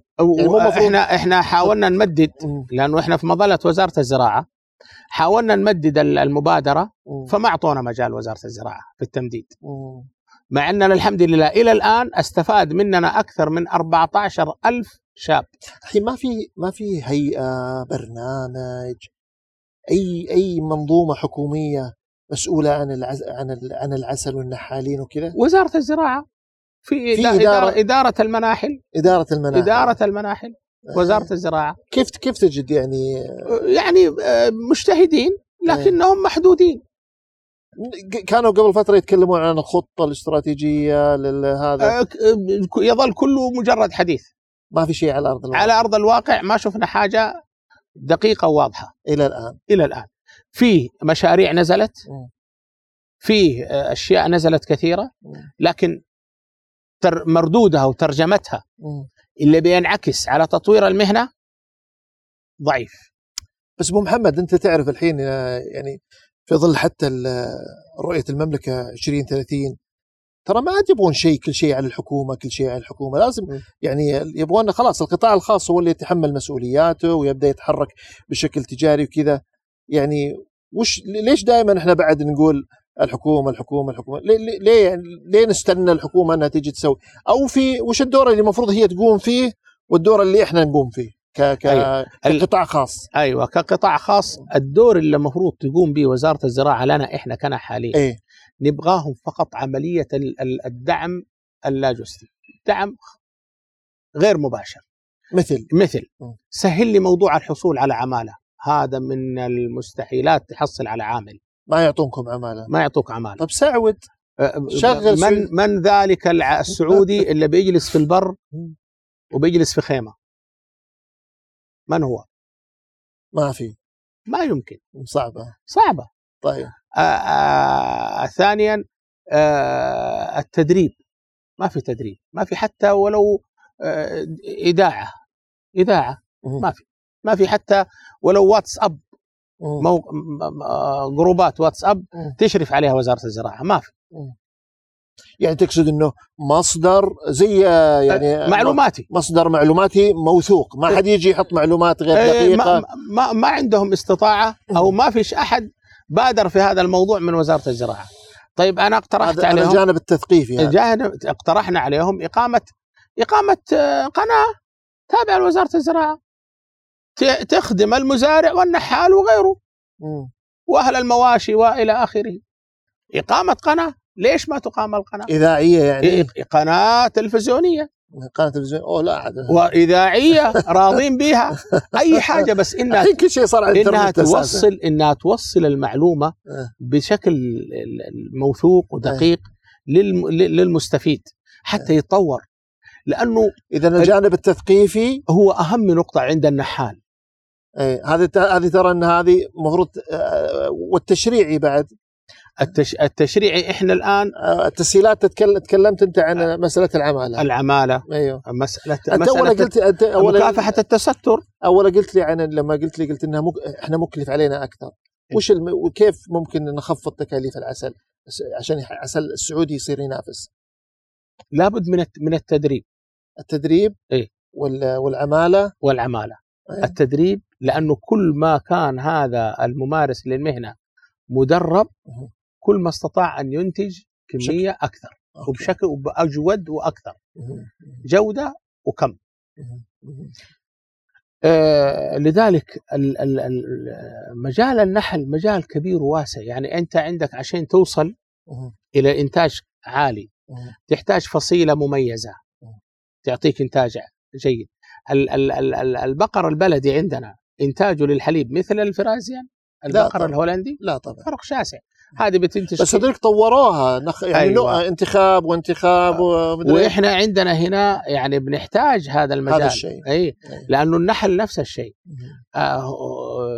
قوة الملكة، قوة الخلية، إدارة المنحل، كل هذا فن إدارة ودقة، ولو, هذا ولو هذا. أخطأ النحال خطأ بسيط أو ما استطاع إنه يتفاعل مع مع مع المناخ وتغيرات المناخ ووجود الثمرة والإزهار والرحيق في المحيط، النحل بينهار. فبيحتاج أنه يكون عنده سرعة بديهة وتفاعل مع الحدث، خاصة الأحداث المناخية والتغير في الأزهار والنباتات، ويكون عنده معرفة، يكون عندك جدول. يعني أنت لما تجي تقارن مثلا بأي دولة من الدول المحيطة في مجال تربية النحل، مثل من تقصد؟ مثل مثل أي أي دولة أيوة. دول الخليج مثلا إجمالا أيه. لو بدك تقارني عندهم ب... عندهم إنتاج لو دول. تقارني بعمان أيه. عمان بتصدر بتصدر للعالم عسل عسل أوكي تمام. لو بتقارني بعمان، عمان يعني يعني إنتاج عمان أكثر من عندنا أي أكثر يا شيخ. هي عندهم أول أول قرار اتخذوه من قرابة ثمانية سنوات أوقفوا موضوع الاستيراد من النحل المصري. إحنا مفتوح إحنا مفتوح إحنا السنة هذه نتوقع أنه يكون الاستيراد يفي يفيض عن مليون ومئتين ألف طرد، أنا أتوقع ذلك. وأنت تشوف أن هذا مضر بالنسبة لل مضر جدا أيوة. مضر جدا. إذا التشريعات في منع الاستيراد ولا وتخفيض العمالة، يعني تكاليف العمالة دعمها أو شيء من القبيل، والتدريب أو التثقيف والتثقيف والتثقيف هذا الجانب الحكومي، ودعم ودعم التصاريح آه. لإقامة المنشآت اللي بتدعم هذه الصناعة، صناعة النحل. ليش ما يعطون تصاريحهم الحين يعني ولا ولا متشددين يعني فيها؟ أنا رحت عشان المصنع حق الشمع أيوة ما عندهم أي قانون له أيوة. يعني عشان أخذ تصريح أنا من مصدري وزارة الزراعة، رحنا لوزارة الزراعة أبغى، أنا جبت مصنع شمع، أول مصنع شمع يدخل في المملكة العربية السعودية. إحنا بنستورد لا يقل عن مئتين طن شمع من العالم من برا، وكله شمع صناعي أها. برافين اللي تحدثت عنه أيوه، كله برافين صناعي. إحنا عندنا ثروة مهدرة، النحال شمعه بيرميه في الأرض بي بي بيتلفه ما بيستفيد منه. طيب إحنا بن بن بن بنشكل له دخل جديد مع العسل، نشتري منه شمعه وبنفس القيمة السوقية العالمية. المسألة اللوجستية يعني ما، لأنه هو ما في محل يودي له لهذا ويجمعه ويشحنه وكذا، يعني مسألة لوجستية. ولا قبل قبل تقريبا الفترة وجيزة قبل شهر آه مع اتفاقياتنا ودعمنا للجمعيات، م. أنا كمؤسسة وشيخ النحالين دعمي للجمعيات م. الجمعيات بأطلب منهم اشتروا الشمع من المنتسبين للجمعية وأعطي ربح أنا برضي للجمعية وأشتري منهم بمبلغ أكثر. أوكي. تمام. اشتروا لنا أحد الجمعيات اشترت كمية أوه. من الشمع ووصل عندهم قرابة طن. السيارة عندي تأخرت ما جات، مرت عليهم بعض أفراد البلدية، سكروا المقر حق الجمعية وقالوا هذا إيش هو يا جماعة هذا شمع نحل. قالوا لا هذا أنتم غشاشين، أنتم إيش عندكم هنا؟ سكروا لهم المكان. إحدى المرات السيارة عندي محملة وجاية معاها شمع برضو من أحد المناطق، قابلوهم في التفتيش، إيش هذا إيش هذا أنتم غشاشين أخذوا جماعة هذا شمع ومعاه خطاب ومعاه، وحتى أقنعنا حقون ال ال ال راحت للشرطة، من الشرطة راحت للبلدية، ويومين السيارة محجوزة. فأنت يعني أتصور وهو شمع، يعني أنت كيف ما تقري كيف توصل المعلومة للمسؤول وتقول له يا أخي إحنا عندنا حاجة جديدة في النحل اسمها شمع، ترى العسل مصدره الشمع والشمع مصدره عسل. فيعني عشان نوصل معلومة نتعب، عشان نثقف مو نثقف العوام، عشان نثقف الإدارات اللي تديرنا نتعب. طيب احنا الحين تكلمنا عن الأشياء اللي نتوقعها ونتمناها من الجانب الحكومي، ماذا نتوقع أو نتمنى أو المطلوب من القطاع الخاص؟ القطاع الخاص لابد الأخوة اللي بيقوموا باستيراد العسل من الخارج لابد أن يستوردوا عسل نقي وصافي، ولابد أن يدخل هذا العسل معلب في عبوات تسويقية مباشرة، ما يجينا في حاويات أو في عبوات خمسة وعشرين كيلو أو ثلاثين كيلو، لا، لأنه هذا يس... لابد، لأن لما بيجينا في عبوة زجاجية مقننة عليها ملصقات أنت أنت كعميل، بس هذه ما بمسؤولية، يعني هذا ليس قرارا يمكن أن تتخذه الحكومة إلا تتخذه هيئة, هيئة الغذاء والدواء. إيه؟ وبلغناهم. آه وش قالوا؟ قالوا بندرس الموضوع. ما هذا اقتراح أنا اقترحته عليهم. وش عواقبه؟ ليش يعني ليش أنت وش لأن... العواقب؟ لأن أنت كذا بتحد من عملية الغش. الآن أنت بتنزل أنت كمستهلك ما تقدر تميز العسل السمر من السدر. جيتني قلت لي أبا السدر، قلت لك هذا هو، أو شو تدريني؟ ما تدري, ما تدري. ما. أنا بعطيك، أنت بتثق في حديثي اللي أنا بقدم لك إياه. ليش؟ لأنه العبوة جاية جاية تنكة خمسة وعشرين كيلو. أوه. فهذا بيشتري وبيعبي. أوه. لكن لما بتجي أصلا مغلفة معباه عليها الملصق وعليها تاريخها، تاريخ التعبئة، وعليها مصدرها، وعليها اسم التاجر اللي استوردها، اللي كنا نتكلم عنها، يصير تستطيع في حالة وجود أي ملاحظات على المنتج تستطيع أنك تحاصره. بس هذه المشكلة أيضا موجودة داخليا في العسل العسل الداخلي نفسها. بلا شك هي موجودة، لكن لكن مع ذلك إحنا مو معناه إنه نترك الكل. إيه؟ نحاول نسيطر ولو على الجزء بقدر ما نستطيع. ف... هذه ناحية اللي هي ناحية, ناحية الاستيراد ناحية الاستيراد. طيب هذا القطاع الخاص. إيه؟ يعني احنا نحاول برضو القطاع الخاص من الناحيتين، من القطاع الخاص ومن القطاع ومن ومن القطاع الحكومي. طيب اوكي. هذه بتحمي المستهلك الى نسبة عالية جدا. طيب. ايجاد المصانع في القطاع الخاص واسترحيبها بالمنتج السعودي. مه. والمنتج السعودي والله أنا انتشت... لازم يصير عندي مصنع ولا ما يكفي يكون عندي معمل؟ ممكن يكون معمل. إيه؟ لكن هل هذا المعمل طبعا بيكون تحت إشراف الغذاء والدواء؟ إيه طبعا طبعا لابد. يعني الآن هيئة الغذاء والدواء جزاهم الله خير بي... بيستحدثوا أنظمة كويسة وجديدة وفيها نوع من ال... من المتابعة الدقيقة لل... للمواد الغذائية. مه. فمن ضمنها إقامة المستودعات. أيوة. مستودع تحت إشراف ومتابعة الغذاء والدواء. لإيش؟ للعسل؟ لكل المنتجات الغذائية. كل المنتجات الغذائية ما يدوك رخصة استيراد حتى يكون عندك هذا المستودع اللي أنت بتخزن فيه. أوكي. يكون مستودع بمواصفات مقررة من قبل هيئة الغذاء والدواء. مه. وهذا الشيء الآن يعني من تقريبا سبعة ثمانية شهور انطلقت هذا الترخيص، هذا التوجيه من هيئة الغذاء والدواء. وفي طور العمل. يعني احنا احنا انا انا يعني اشعر انه الوضع للافضل في كل الدوائر الحكوميه، لكن لابد احنا يكون عندنا يعني ناخذ الاشياء هذه باريحيه. زي انا مثلا رجل ممارس في العمل، ما في الكل يعني بياخذها باريحيه طبعا يعني اكيد عمل يعني الهدف في النهايه يعني هدف سامي وطني يعني ما نعم فيها ايه نعم هذا ما, ما نتحسس ولا من ايوه ايوه لا يجب علينا ان نتحسس، بالعكس يعني صانع القرار ولي الامر في البلد يعني يريد هذا النوع من الحراك اللي يدفع بنا الى الامام. نعم هذا احنا الان احنا عندنا رؤيه طموحه وعندنا يعني حتى سرعة في اتخاذ القرارات وتعديل الأنظمة والاستماع إلى إلى يعني إلى كل جهة متخصصة في مجال. نعم. ويأخذون الآراء وبسرعة ويتحركون، يعني لاحظنا وشاهدنا هذا الشيء. نعم. ولازم إحنا نكون على هذا القدر من من من من من المستوى اللي يعني أبدته القيادة وأبداه صانع القرار، بالعكس يعني إحنا. نعم نعم وهذا الشيء اللي إحنا ماضين فيه.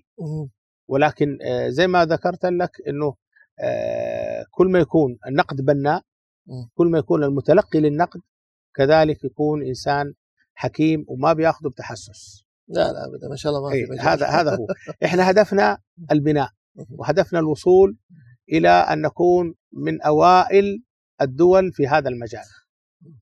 يعني احنا بلدنا كبيرة وكذا، كيف يكون في مثلا بلدان أصغر منا وكذا وما شاء الله إنتاجها من العسل يعني أكثر من المملكة وتصدر وكذا يعني. نعم. معناته عندنا عندنا مشكلة، عندنا خلل يعني عندنا خلل عندنا شيء ما هو مستغل، عندنا في إشكالية يعني. نعم يعني أنا بقول لك من واقع من واقع يعني مسح للمنطقة، أنا مسحت المملكة العربية السعودية ومسحت اليمن بنسبة أربعين إلى خمسين بالمئة من أودية اليمن، وقبل تقريبا عشر سنوات أو أكثر. المقدرات والبنية التحتية لمنتجات النحلة في اليمن لا تساوي شيء عن الأشياء الموجودة عندنا في جنوب المملكة العربية السعودية. ما عندهم شيء زايد يعني. ما عندهم شيء زايد. وليش دائما العسل اليمني العسل, العسل اليمني ليش؟ سمعة سمعة آه. ولأنه يعني دخلوا إطار الإنتاج باللانجستروث والخلايا الحديثة، خاصة حقون الجنوب حضرموت قبلنا بفترة بعيدة من عام أربعة وثمانين ميلادي وهم شغالين بالخلايا الحديثة. أوكي. فكان عندهم إنتاج أعلى وأخذوا سمعة عليه، وإحنا كنا في تلك الفترة شغالين على الخلايا البلدية القديمة، ما نعرف هذا العمل ولا اشتغلنا فيه. والله أبو محمد الحديث معك على قولتهم لا يمل، والحديث ذو شجون، ويعني أنا شاكر لك يعني طولنا لكن معليش يعني آه. أعتقد أنه كان كلام جدا ممتع، وأنا شاكر لك أول شيء استضافتنا. الله يحييك. وشاكر لك هذا الوقت يعني اللي تفضلت فيه علينا. الله يحييك. وفي الختام أنا دائما أحب أترك يعني على قولتهم الكلمة الأخيرة لضيفي، لعلي يعني في حاجة كان يبغى يقولها وأنا ما يعني ما تطرقت لها، أترك الكلمة الأخيرة لك إذا حاب أنك تقول أي شيء. اللهم صل على محمد وعلى آله وصحبه وسلم تسليما كثيرا. عليكم بالشفاءين العسل والقرآن. الله سبحانه وتعالى ما أعطى هذه النحلة هذا القدر من الإجلال وذكرها في قر... في... في كتابه الكريم، وذكرت صورة كاملة في هذا الدستور العظيم إلا لعظم شأنها. وفي آخر الآية إن في ذلك لآية لقوم يتفكرون. نحن أمام هذه الحشرة لو توجهنا إلى ما وجهنا الله إليه لمتابعة هذه الحشرة ودراستها و, و... التعرف على منتجاتها وفوائدها لا ارتقينا إلى مرتقى لن يستطيع أن, يسبق أن يسابقنا عليه العالم. آخر حاجة يعني اكتشفتها من فضل الله سبحانه وتعالى وصار عليها بحوث ونشرت البحوث في العالم، طنين النحل صوت النحل فيه دواء. سبحان الله. يعني أنا شفت مرة يعني عيادات يعني يقول لك العياد العلاج بزقزقة العصافير، لكن طنين النحل هذه برضه. أيوة.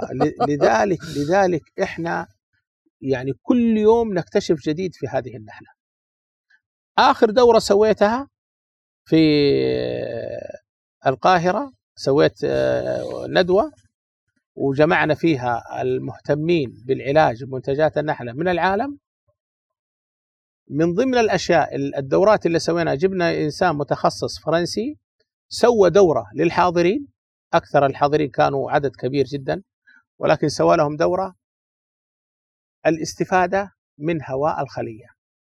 الخلية أنقى جو موجود هو جو الخلية. فركبوا جهاز مثل جهاز الأكسجين من بمروحة شفط مقننة طبعا مدروسة، للاستفادة منها لعلاج الأمراض، أمراض الربو والجهاز التنفسي. فإحنا أمام عالم كبير جدا، إن في ذلك لآية لقوم يتفكرون. تفكر. الله يعطيك العافية. نسأل الله التوفيق والسداد. بارك شكرا. الله فيك، وشكر الله لكم جهدكم وعناءكم. أتيتوني من الرياض وتكلفت في هذه الرحلة، وأنا حقيقة أشكر لكم عطاءكم وما تبذلونه في نفع المجتمع ونفع البلاد والعباد، وأسأل الله أن يجعلها في ميزان حسناتكم، وأن يكتب خطواتكم حسنات، أرحم الراحمين، ودرجات ترتقوا بها في جنات النعيم. جزاك الله خير. بارك الله فيك. شكرا. ورضي الله عنكم جميعا، وحياكم الله. حياك الله. عجبتك الحلقة؟ اشترك في البودكاست قبل مغادرة عشان توصلك الحلقات الجديدة دوريا، وشارك الحلقة مع أصدقائك. ولو تستمع لهذه الحلقة عبر آيتونز، قيم الحلقة وقلنا رأيك في التعليقات.